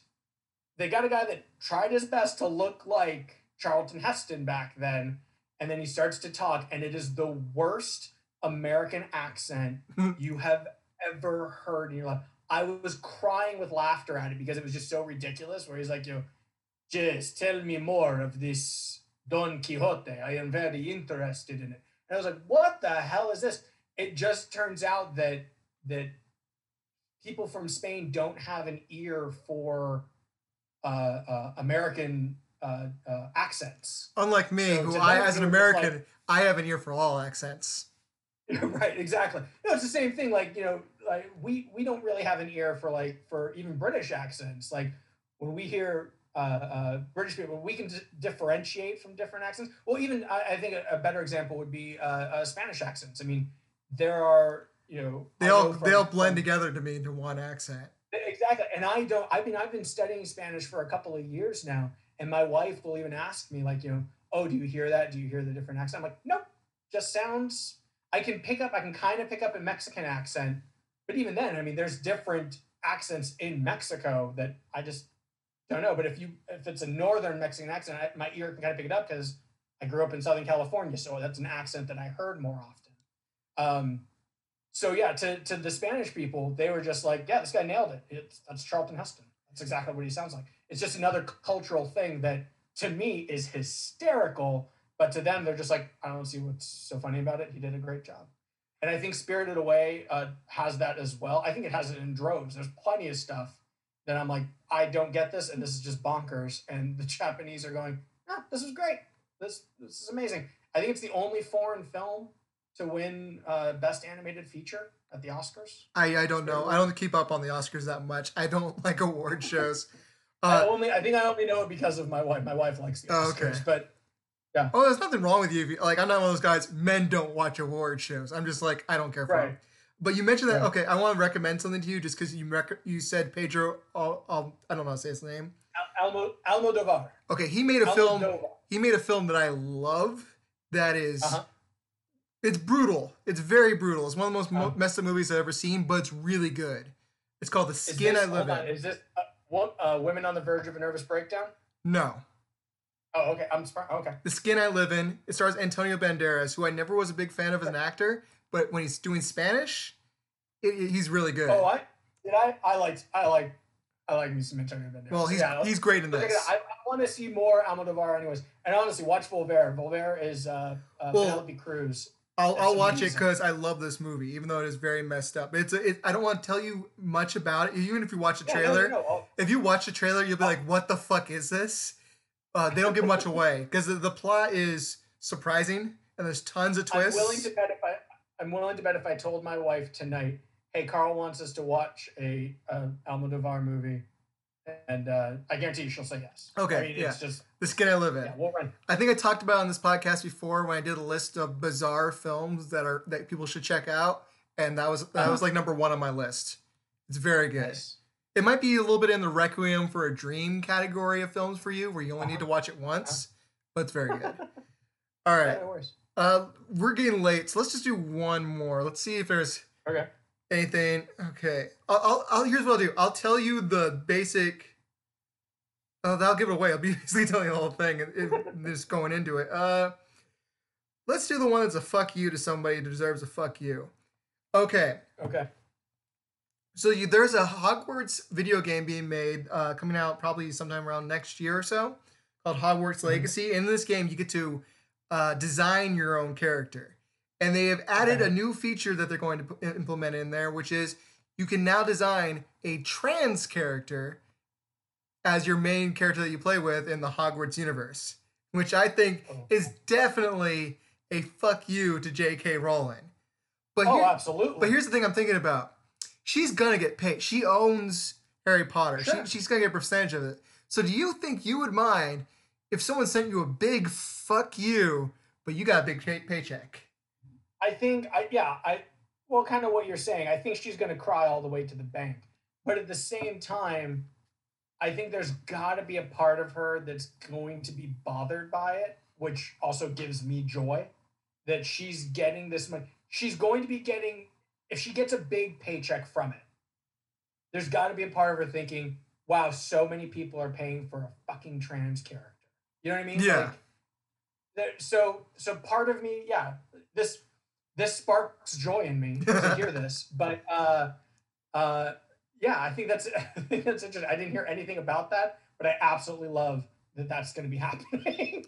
Yeah, you basically get to uh, you get to design your character. You can choose if it has a you could, it could be a female uh, appearing body, but you could give it a male voice, and then you get to after the after you do the design, you get to assign which gender you think it is. So even if it looks female, you go like, okay, well this is a male because that's the way I Uh-huh. feel, something like that. So you complete like it's not gonna say trans, but it's definitely like Uh-huh.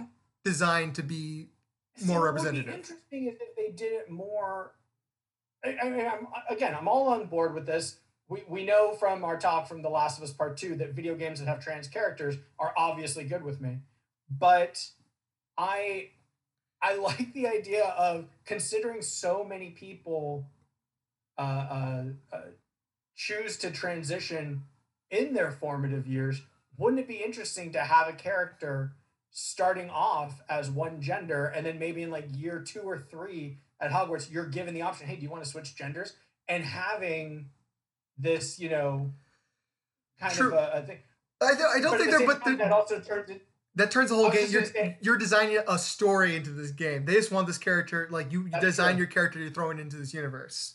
And I think it also might be problematic to say, hey, do you do you make this choice? Like like you're trying to say that this is Yeah, you yeah. know a choice that people can make. Also, when when would you throw that into the game? Like, okay, every year the school is gonna go like, hey, do you want to transition now? Like that'd be a weird thing to throw in there. Sure. It's yeah, it's it becomes interesting. Well, it's it's now we're getting into the subject of of how can we be inclusive but also not offend anyone that we're trying to include. Well, I, that's what I think this does. Is it gives you the option Yeah. to design your character to feel the Sure. more like you. You don't have Right. to. You don't have to throw in the the the like. Okay, now they're gonna start taking hormones. You just design a character Right. that feels like you. That's all. I think. That, I think they did a good job with First that. of all, they wouldn't they wouldn't be taking hormones, Carl. They would have some magic potion. I mean, that's yeah, probably. we got Hogwarts. Come on, man. Yeah. Um, no, I, I think that's an interesting idea. I, I, I usually think it's an interesting idea to have uh, uh, stuff like that. I mean, I I was reading recently about um, uh, the uh, the Matrix, uh, the original Matrix movie. I don't know if you remember one of the characters, uh, the woman who's like dressed all in white in the Matrix. Yeah, I know you're talking about. I know, I know the story you're talking about. Perfect. So yeah, so uh, for anyone who's who's listening who doesn't know it, the uh, the character's name is Switch, and the original idea for it was that in the real world, Switch was one gender, and in the uh, Matrix, when they whenever they went into the Matrix, Switch was the was another was the other gender, Yeah. either male to female or female to male. Great idea. It also becomes uh, somewhat poetic when you realize how the Wachowskis have, have both come out now as as transgender. So great idea. And I'm every time I watch the movie now, I, I get this feeling like, God, I wish they'd done that. That would have been such an interesting idea, especially in the late 90s when that would have been so. I mean, the movie was already so cutting edge. To have been on cutting edge of, of a social issue like that Yeah. great too. I think nowadays, I mean, we're talking 20 years later, there's there's no excuse to not do it. If you if you have a a, a chance to have a character creation thing like that and you're not putting in something to allow them to be transgender, I mean, you you have to start looking at it as are we now are we going from being inclusive to exclusive? Mhm. If that makes sense. You know? Okay. So yeah, I, I'm in agreement with you. I think. uh I think it's a good idea, and it's a good. We're moving in the right direction with this kind of stuff. I talk Sure, like sure. It's so weird. I, I hope you know I'm coming across good on this podcast because I talk about this stuff a lot, and I know I'm just a straight white guy, uh, Right. talking about this stuff, and I haven't had a trans person on the show or anything like that, which I, you know, I'm definitely open to. I just don't know many Sure. trans people, but uh, I hope Right. I'm doing a good job of talking about this stuff in a respectful way. That's my intention. Absolutely. Oh, I, I, exactly the same thing. I've had I've had experiences. In fact, I had one just recently of uh, uh, trying to um, to be inclusive, and it comes off as as uh, uh, uh, what's the word I'm looking for? Uh, insulting, which is absolutely not my intention at all. Um, you know, but at the same time, it also uh, there are people who are going to be, and it's not just in the trans community. There's just people in general who are just going to be offended no matter what. So Yeah. But also, Um, as long as you're opening to open to, I think the the main thing is trying to to be right on, on the right side of history with this thing and taking notes. Sure. Like if you, if you find out you're doing something that you you found out was you're trying to be inclusive, but you actually were being offensive, then you go, okay, Right. no, take that for later. All right, yeah, absolutely. let's get into our last segment uh, of the show. We're going to talk about um, two movies. Uh, Yep. That one of them's been very anticipated. One of them's 20, 30 years old. Mhm. Uh, Coming to America. We're going to talk about both part one and part two. Now, before we get into this, I until last week have never seen Coming to America. I haven't seen uh, like the main Eddie Murphy movies I know are Bowfinger and Nutty Professor. Those are my go-to Eddie Murphy movies, which I actually think those are those are those are pretty good movies. As, as someone who grew up with like movies like Coming to America and Beverly Hills Cop, I, I can't believe those are the movies.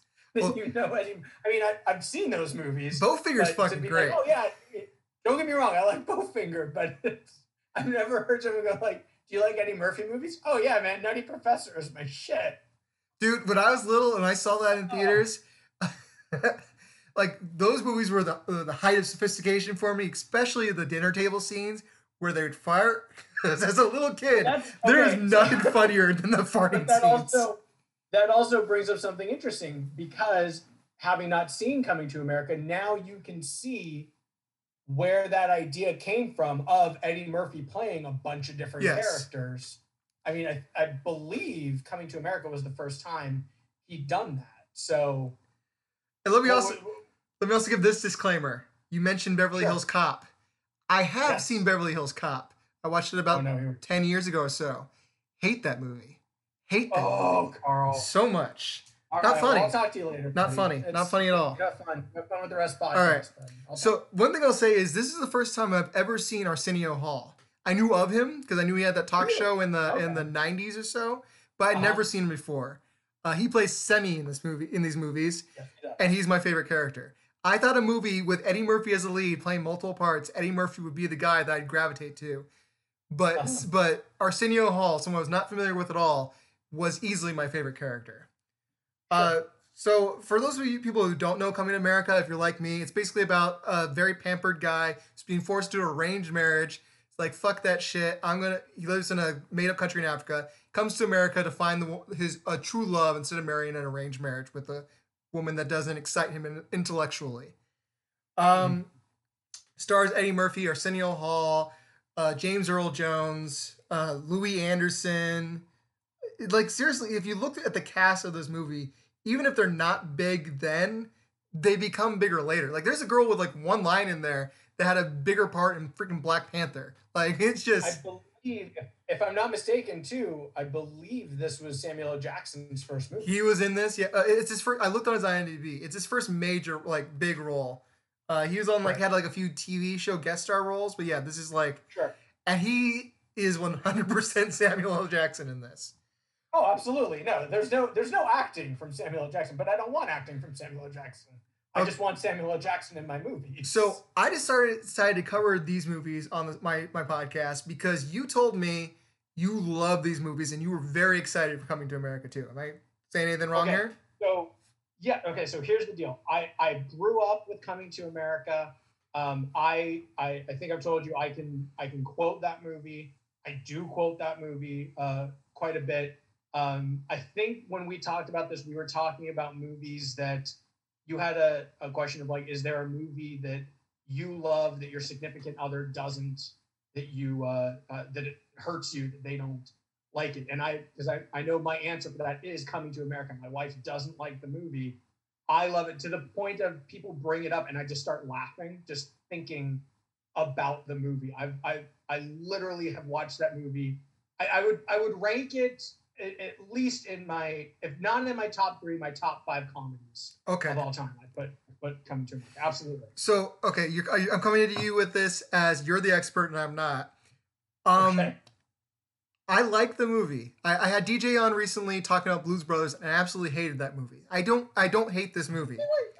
I don't hate this movie. I don't those, think are, it's. A, those are brave words to say to DJ too. Yeah. So good, good I'm not. I, my intention is not to have people on here to shit on their films, except for I had Alex Herrera to shit on. Uh, uh, uh, fucking what's it called? Love Actually. I purposely had it on there to shit on that movie, but um.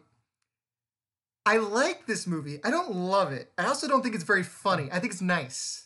That's how I describe Okay. Coming to America. It has a nice little romance story. Some of the stuff is very dated. Like they have a transgender joke I'm like, ooh, that's cringy. Yeah. No, no, no. Uh, of- The dick will- washing is kind of like, uh, cringy.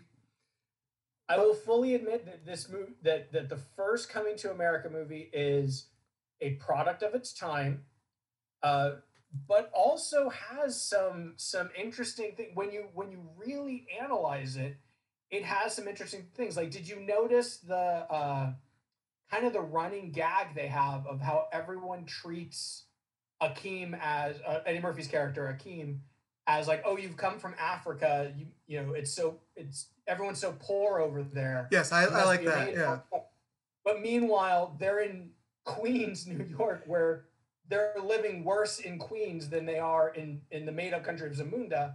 Like the whole point is the running gag is they're worse people are worse off in Queens than they are in Zamunda, but they're looking as like looking down on Zamundans for for Something I something I enjoyed about both movies is both of them have a point about people's expectations being uh going before they actually have any proof of what way things are. yes. Uh, and I like that a lot in both of them. Um, there's something, just just some things I didn't like. Like I didn't like there's like a dating sequence where like they go to a nightclub and like they Sure. meet all the weird dates. Like those aren't. which is which is a big crux of the second one, as it turns out, which was really weird. I hate it. Yeah, they they threw in that scene, which is like, probably like the worst scene in the movie. Like the fucking twins rapping and shit like that. And like these aren't the weird dates. Like I thought it would be relatable. Like oh, these are the crazy people you meet when you're dating. But they were just crazy people. So I hated that sequence. Uh, but I, I like the love story. I thought the girl was very likable. I can't remember her name. I'm sorry. Absolutely. Uh, I, I I thought Eddie Murphy was charming. Uh, I thought Arsenio Hall was probably the only person in the movie that ever made me laugh. Uh, and I didn't Okay. know I did not know that he was like Eddie Murphy playing multiple parts. I thought some of his parts I thought those his parts were also Eddie Murphy until like they got to the credits like here's who did each character. He was very good at doing that. But it was, it was Yeah. pleasant and I enjoyed it. I thought sometimes characters went against like what they were set up as earlier. I think the second one does that too to a certain extent. Like uh, like the girl like the girl, do you want to give this all back? Nah. Was a little bit weird. There. Oh, I mean, if we want to talk about callbacks, I mean, I don't want to get too much into the the sequel before we talk about the first one more, I guess. But yeah, the sequel has. It, if you took the callbacks of of the first movie out of the second movie, I think you end up with a with a solid thirty minutes. Okay, so I mean, let's just let's just get, let's just dig into that. So I thought the first one was fine. I gave it three and a half out of five. That's not that's not a bad movie. I enjoyed it, but I didn't love it. Uh, okay, so here's where we're gonna differ, and I'm also gonna point out something I saw. So I didn't read these articles, but because I follow a lot of uh, a lot of uh, entertainment sites, I see the headlines for these things, and right next to each one underneath another was uh, "Coming to America 2" was nothing but callbacks to the first movie. They should have gone in an original direction. Underneath it was like, "I'm glad that Coming to America 2 was just not a was not another retread, was actually going in original direction." So I think that's funny, especially because here's what's going to happen. I'm going to disagree with you. I thought I actually liked the second one more, and I wow. liked right. that it wasn't just a retread. Okay. So we're yeah, we're definitely going to disagree on this. I listen, I will not I'm not saying that the the second one is entirely callbacks. Um I, I was being a little hyperbolic. It's it does tell uh its own story. I think my I just remember watching the second one the entire time just thinking if you told me that this movie was made for the Disney Channel, I I would have believed you. It just seemed like such a weird watered down version.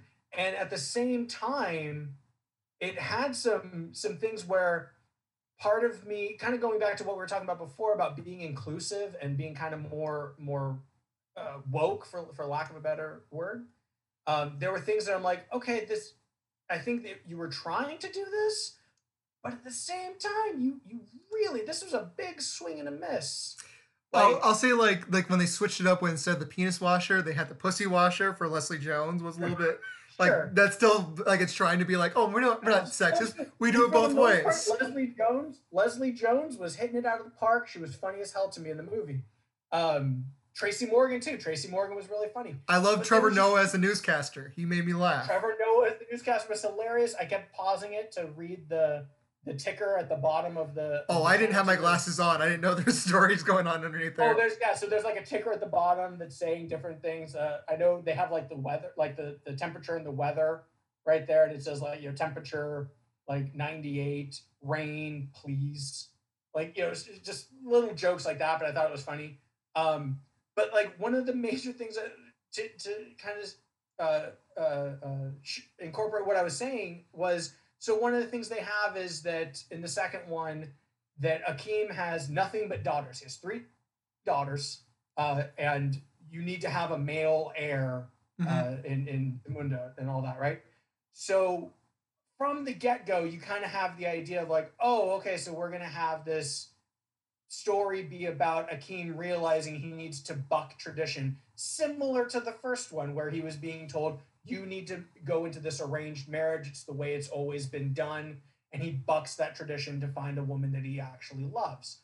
Totally respect this. I like this idea. But instead of doing that, instead of having it be a story mostly about that, about him realizing that his his daughter should really be running the country, even though he gets to that point at the end, we spent the entirety of the movie building up his his illegitimate son that he finds out that he has to you know and and seeing how he can become more princely and stuff like this it's like so what you've been saying this whole time is women should be running the country and shouldn't he realize that but let's not focus on the women so Well, it was okay. a weird thing of I'm gonna take your point and I'm gonna go. I this this is something I loved about the second movie, which is actually one of the reasons I liked it more because I think it's a real relatable thing in the fact that everybody when they're younger is very idealistic, and they point this out in the movie. It's very idealistic. They're going to do things a completely Yes. different way, and as they grow older, they turn into their parents, and that's exactly And I- and what I Eddie liked- Murphy's storyline went with. I And I made love- I- I loved that storyline. I love that he he lost his way,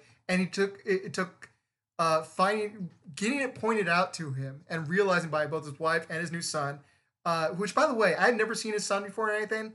I thought he was charming and very good. I enjoyed him a lot. I, lo- I thought his daughters were great. I thought they did a good job of Yeah. telling a new story rather than it just being about him. They trusted that their full cast, everyone, to tell a full story in this. I enjoyed that. I I enjoyed I enjoyed aspects of it. I just I, like I said, I like I think I liked the intention more than the execution of it. Um, like I said, I did I didn't like that while we're saying, you know, we, we we've acknowledged that his daughter wants to rule, that she is is uh, uh, prepared to be the ruler of this country, but then we spend almost no time giving her any character development. We instead give No. character development to the person that is not deserving of it and isn't prepared for it. And it's so it's like it's almost like they were trying to tell two different stories. No, I see. I It just disagree. I disagree with that. I feel, like they told that story in a different way than that you were wanting. Yes, it would have probably been interesting if they did it more, it, it, uh, more feminist story and focus on her more. But they decided to tell his development a different way than what you're saying through him learning it by doing the completely wrong thing, rather than him making the effort in the right way. He made the effort in the wrong way and learns later on. Yeah, the daughter didn't have a lot of development. She was likable, but she didn't really have that much development. But I still think I like the story that they told. I think I, it just became where like she, like I said, she just we spent if if if we accept the fact that the illegitimate son is the main character, then we then we spent time developing the daughter that shouldn't have been spent on the daughter. If we accept that the daughter should have been the main character, then we spent way too much time developing. There's not like it's not just one person's story; it's several people's story. They're not focusing Yeah, on because the son's not the main main character. I'd say more as Eddie Murphy and the son are both the main characters, and so you're working worried Okay. about Eddie Murphy's development, and you're worried and about the son's development as well. Both of them learning, uh, both of them going against the values that they thought they had, and learning that those aren't the values that they want later on in the movie. Okay, so if we were to focus on on Eddie Murphy as the main character, uh, then we can talk about the the one scene that I actually really liked with him, where he goes back to McDowell's after his wife's kind of kicked him out of the bedroom, and John Amos's character finds him mopping the floors like he did in the first movie. I actually found that to be very poignant. Yes, that was a very good scene. As soon as as soon as that scene opened, I actually was just like, oh man, that's so that was a great idea to just have him be like, I want to go back to this. I, I didn't have to worry about all this. I just had to mop a floor. Not only that, that was him when he was more idealistic and the person that he Yeah. wanted to be before he turned into his dad. And I really liked that. But then that throughout the rest of the conversation, it literally has John Amos agreeing with Eddie Murphy's character saying, "Yeah, you need to be looking out for your country first. You need to be, you know, what you're doing is right and you're in the right and blah blah blah." And then after he's done that, as as Akeem is on his way out, they just kind of tacked on the, "Hey, what would your mom think, by the way?" And I was like, that should have been your whole conversation. It should have been, it could have been this great poignant scene of John Amos saying, Hey, you know what? My I, I dealt with this too, where where because in the first movie, you had that where where Akeem and Lisa were both dealing with the same thing of a father figure who knew better than his kids and knew what was right for his kids. They could have had John Amos sitting there saying, you know i had that same thing that your dad had and and you know your mom was the was the voice of reason and you know it would have also been a nice tribute to her considering she's the one cast member that really couldn't come back because she passed away See, so it, I disagree with that scene though, because I actually thought that his whole point was to get to there. Like, oh yeah, yeah, it's hard being the ruler and stuff like that. But then you go, but then it's like, yeah, but wasn't your dad like that? Weren't you acting Oh, exactly so like your dad? Your mom you was. Think that it was I think his intention the whole time with what he was saying is like, yeah, it's so hard, yeah, so yeah. you think that he was setting so he was setting him up. He up was setting him up. So uh, That's like how I interpret- That's how I interpreted the scene. Okay. Fair enough. Fair enough. I mean, I'll, I'll, I'll give it a rewatch. I just, I don't know. It just, it, it like I said, the first time it, it happened, I was just like, wow, that, that just really, it felt like just like this weird tacked on thing. It, and that was kind of true for for most of the movie. It felt like just a bunch of different scenes strung together. That if you had just told me that movie was just a reunion, we're doing a Coming to America reunion, I think I would have been more forgiving towards it than telling me it's a sequel. Okay, now let me ask you this. So I'm going. I obviously like this movie more than you did. I also haven't grown sure. up with these movies. I have no nostalgia. I was not waiting for this movie to come out. And since I even right. was only just okay with the first one, and to be honest, I'm not like that much more into the second one. I just like a little bit more. I think it was easier for me to go into and go like, this is a good movie. Whereas you, sure, you basically know the first one by heart. You're waiting for years. Yeah. You heard of this announced. Do you think it could also be hurt by the fact that you had high, really high expectations coming into this versus me who had none? That's a great. That's a great point because it's something that I wanted to point out. Is I actually went into this movie with lowered expectations, where I hoped it would be good, but I knew it most likely wouldn't be, um, at least to me. Um, but that's also based on the fact that, you know, I, I, I saw Eddie Murphy's uh, Saturday Night Live uh, uh-huh. episode uh, that came out recently, and I that I went into going with with high expectations, and I watched it and went, he's just not, he doesn't have it anymore. You know, it's when you watch older Eddie Murphy movies versus newer Eddie Murphy movies, he has a very different style to him. Now, I'm not saying one's better than the other. For me, I personally like the older stuff. I like Coming to America and Beverly Hills Cop versus, you know, The Nutty Professor or even like The Haunted Mansion or something like that. Now, there are people who like The Haunted Mansion. And, there are. that's fine. okay. It's, I'm, sure, I'm sure there's there's at least five. Um, yeah, no, it's it's but there's people who like that and and that's fine because it's we're talking about something that's subjective. Yeah. I I'm not saying your opinion is invalid just because you don't like it. I'm just saying yeah, uh you uh you came into it even any kind of prejudgment, even if you if you're expecting it to suck, you're like, see this is confirming it. If you, something goes wrong, you're gonna jump onto that more. Or if you're excited and it's not getting that, you, if you have expectations placed on it, I think it affects your taste versus nothing. Sure, and I will say that it wasn't it wasn't a terrible movie. I, I mean, I would give it probably a two point five or a three out of five. Um, I mean, it it told a coherent story and stuff like that. But like every almost every single uh, uh, like cameo or uh, or callback or anything like that just felt really forced and shoehorned into me. Where I was, there wasn't a single one that I was excited for. There wasn't a single one that I went, "Yay, this guy's finally showed up." You know, it, it I'll was, say definitely when they brought back in the rapping twins, I was like, "Really? Why? Why okay, do I have I will, to do that?" Okay, actually, it's funny you said because that was the only one that made me go, "Huh." Like just, we're just, just on complete opposites. we are we are absolutely opposites, opposites on this.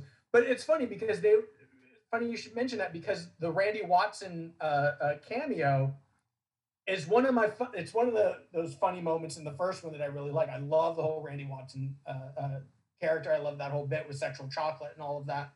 Um, so the the twins cameo was the only surprise because I was like, really, we got them? Oh, okay. I wasn't expecting that. But like even like the barbershop guys, I love the barbershop guys in the first one, and the second one I was like, okay, they were they were kind of funny, but they were just rehashing their old jokes to the point where even at the end when he's doing uh, uh, when Eddie Murphy's doing the Jewish guy at the end of the credits, I was like, wow, we got through a whole movie without him making a velvet joke. And sure enough, the last thing he says is, "What is this velvet?" Like it just it was like, wow, you guys just did the same jokes. I mean, this is also a reason why it hits differently with me. I didn't, like I said, I didn't think Coming to America was a funny movie. I thought it was a pleasant movie. So like, I didn't. Those scenes never did anything for me, so I guess it didn't hurt me uh-huh. either to see it come back.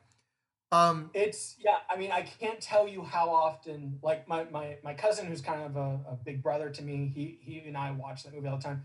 The number of times we would do the barbershop guys with each other and just that you know, man, you ain't never met no Martin Luther King. Knock the wind out of me. Like that whole thing is hysterical to us. To to just see them doing the same thing, but now it's like, you know, oh yeah, because of gentrification, my, my brownstone's worth $10 million. Man, your brownstone ain't worth no $10 million. I'm like, I saw this joke, but it was funnier in the first one. If you did different jokes, it would have been great, but they got so worried about the nostalgia factor that I felt that that was, it just made the scenes roll like an egg. Like it just didn't, it just felt kind of disjointed. If they had just told their own story without worrying about the callbacks, I think it would have been great. But at the same time, that would have also pissed people off. Like you said, you found the the two completely different articles of it was nothing but callbacks, and I'm glad they didn't do callbacks. Like you can't please everyone. I completely understand that. Uh, I'm just saying, for me personally, I felt that the the trying to play into the nostalgia just felt too forced to me. Like him him uh, uh, wearing the clothes when he first sees his son and he's in the limo hmm and he's you know uh, uh, they say like oh well no you can't just go out there i mean you're the king of zamunda now you're highly recognizable you know you need to blend in and so he's wearing the same stuff that he was wearing in the first one Yeah. to you know the the bomber jacket and the whole bit to try to blend in and it makes him stick out even more right and that's the whole joke and then the next scene is him going into the the you know apartment uh, with his you know with Leslie Jones and all that, and he's back in the king in his in his king outfit, and I'm like, so They didn't commit. changed and changed back. Like we literally just shoehorned this thing in to say, hey, remember when he dressed kind of goofy in the first one, and it did nothing for the story. Yeah. Like No, I'll agree with that one. yeah, it just so th- I think that's the best example I have of it. But there was there were more examples of that. I also uh, want to point out the one thing that I couldn't believe uh, was in there, and and, I'm, and I don't want to play this up like it's a like it's a major problem to me because I get that that uh, you know people can take this a bit too seriously sometimes, uh, and that comedy is subjective on stuff like this. But the whole idea of him of Akeem being drugged up and not wanting to have sex, and then he has sex and like No, that- was raped, and That we, it was we- weird. we did not do. There was nothing but shoulder shrugs to him being like, "Wait, I had I was date raped, and I have a kid from it." And we're all just going, yeah, and you should get over that and find your kid. No, they bent over backwards to justify the plot that they had they wanted to do, and it just it came across bad. It came across really bad. It was rough. And there was another, there was something else too that I'm trying to remember what it was now. There was another, there was a joke that I felt was a callback to something that Bill Cosby had said, like a joke that Bill Cosby made, either in Bill Cosby himself or in the in the Cosby Show. And I was like, I'm getting a couple of Bill Cosby vibes here, where it sounds like we're kind of being forgiving of him in a way with the whole drugging and date rape, and then this joke too, and they were really close to each other, but I can't remember I what I the joke was. don't. I feel like I, I don't think Eddie Murphy would be forgiving in Cosby. I don't think he liked Cosby. No, no, no, no, no. Don't get me wrong, because he famously like talked ill of Bill Cosby in like Eddie Murphy Raw. If you Yeah. see that, he No, I've seen it. That's why. That's why I was saying I don't think he's yeah. a fan. But it was just such a weird. It was just such a weird thing of like, wow, that that's really reminiscent of a Bill Cosby joke, and this is all reminiscent of a Bill Cosby situation that I'm not sure we should be talking about. It was just it was just really weird to me. Um, that again, after just talking about kind of doing topics that make us seem more more open and woke and stuff, to then have kind of the crux of the plot is based off of date rape. No, I think the problem is is that Eddie Murphy is an older guy and he's trying to uh he's trying to be go with the times and be like that. Yes. But he still has That's- a lot of his old sense of humor in there. And that's That a is- problem because that it, is his humor has changed. It, like humor has changed will since then. I think I it was good effort. agree with that. I think it's a thing of uh, it's someone who is trying to be in touch with modern society, but is still gloriously out of touch Yeah. with it. I And applaud the effort. again, this is a this is an uh, this is an Archie Bunker going back to what we were talking about before. This is an Archie Bunker situation where he's going to invite Sammy Davis Jr. into his house, and this is great. But at the same time, he's going to ask him, "Why did you choose to be a Jew?" Like it's it's a Yeah. weird it's a weird thing. I don't know. It just felt like I said. I I didn't I didn't hate the movie. I just didn't I didn't think it was great. I thought it was okay. It's a it was a fun movie for uh for you know for what it was. Yeah, no, I don't like. I'm defending it because you're going at it hard. I I I I, I liked it. I, I give it, although I like it more than the first one. I still give it three and a half out of five. It was fun, but it was it's not uh it's not world changing. The one thing I, I say that is a big mistake they made is that they downplayed Semmi is barely in the second one, and he's my favorite was- character. I know. And I even when he showed up at the end with the uh with the fight with Wesley Snipes, who we haven't talked about Wesley Snipes at all in that movie. Um, but uh, yeah, the, he showed up at the end in the fight, and I was like, oh, we're finally gonna get we're gonna get our Arsenio Hall scene, and then he like immediately gets knocked on his ass and gets no point. Now, if that was his his choice of a joke, great idea of I'm gonna have my big fight scene and I'm gonna take one step and get knocked on my ass, and the girls are gonna kick their asses. It- didn't play like a again, it- joke. it felt- It just played like an action Yeah. scene. that's what I'm saying. Is it, it was just it- again, it was just really weird. I would have liked. I would have definitely liked more Arsenio Hall, um, more, more than just the the the crazy witch doctor character that he played. Um, yeah, it was. Just, I wanted more Semmi in there. Uh, I wanted more Lisa in there. I wanted more scenes of of Lisa talking to Akeem and saying what. Like we got one scene. She had a good like- scene at the end where she was calling him out on his shit. It was a good scene. where she's where she's drunk and actually calling him out. Yeah, it was great. But I would have liked more of that of like what happened to you. I wanted more character depth. yeah, uh, no, no, there's very little.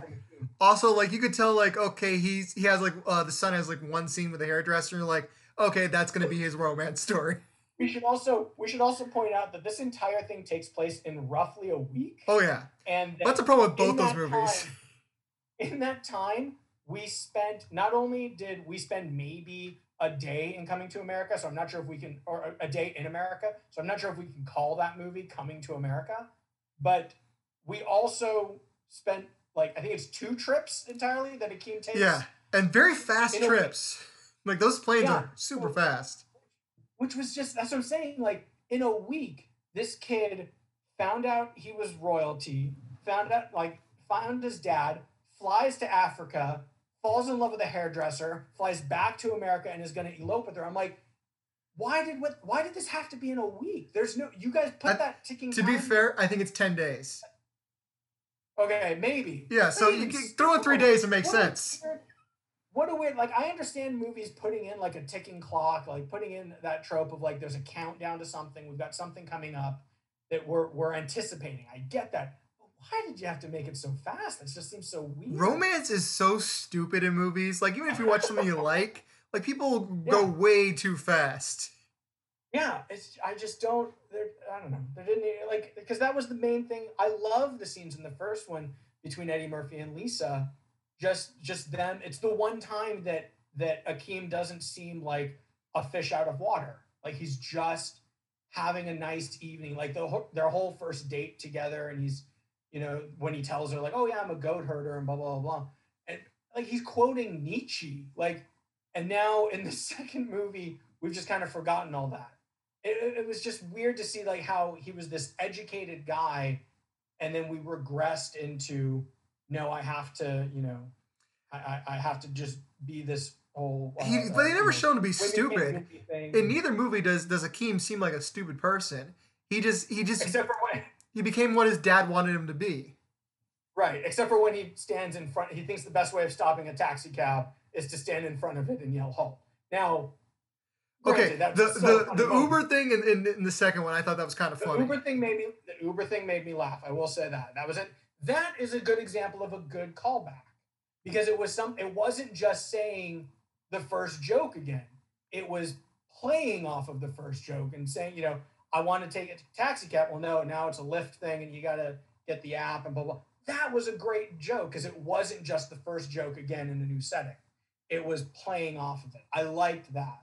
Um, I liked like you know, like you said, Leslie Jones in the in the bathtub. Like as soon as her son. oh, I didn't like that. I thought that was weird.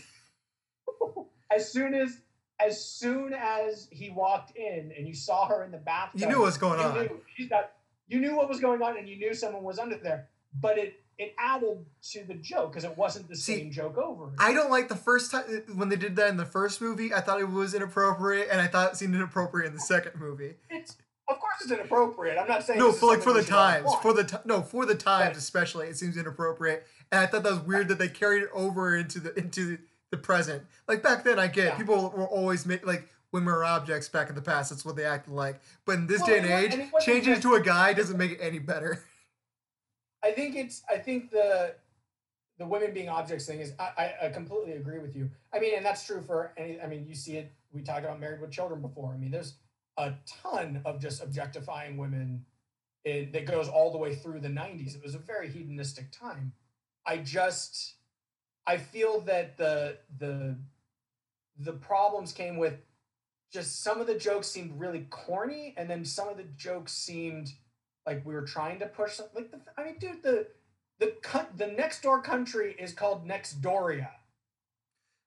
you know what's really fucking stupid i didn't realize that until right now Yeah, the, the name of the country is Nextdoria, but we're still going to try to tell a story about how you know. By the way, Zamunda is a really backwards country that you know Women can't own. yeah, yeah. businesses.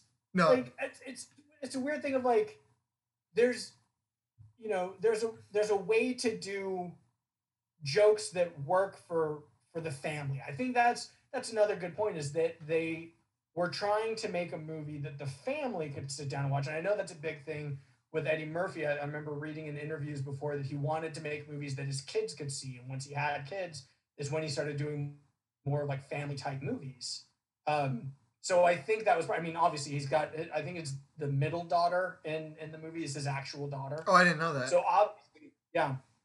So obviously he wants to to make movies that include his family, and that's more power to him. But you know, there's a difference between doing okay. Now we're gonna put in an adult joke, and now we're gonna put in a kids joke, and doing a movie that like okay, this is a, a joke that is gonna go over the kids' heads, but the adults are gonna laugh at it, and then the kids' jokes the adults are gonna like too. So it was just like like as soon as they said Nexdoria, my, my eyes were rolling, and I was like, really Nexdoria? I don't. know, I can accept in a fictional in a fictional city having a fictional city with a super name like that. That's fine. And in a comedy, it's better than uh Mhm. than for like Avatar took itself seriously, and then the object they're going after was unobtainium. That's stupid for a, for a serious sci-fi Yes. movie. But I for can- comedy, I will. for comedy, I can accept something stupid like that. I will completely agree with you. Now, one thing I did like, and I, I will I will call this out. Um, one thing I loved in the movie was the uh, the costumes. Uh, I think that uh, Ruth Carter just hit it out of the park. Uh, she also did the costumes for um, Black Panther. I know she worked on Dolemite Is My Name with uh, with Eddie Murphy. Um, so she worked. She did uh, the costumes for Malcolm X. Like she has a history of doing uh, a, a good movie. I know she. I think she did. Uh, I think she did the new Roots movie as well. She does important. I think important black movies. She she has been involved in them for quite some time, and I think she just hit it out of the park. I did see a couple of uh, times that the the illegitimate son was wearing uh, it's like the black tunic with the gold on Mhm. it. And I was like, dude, you look you look exactly like you're just trying to be Black Panther right now.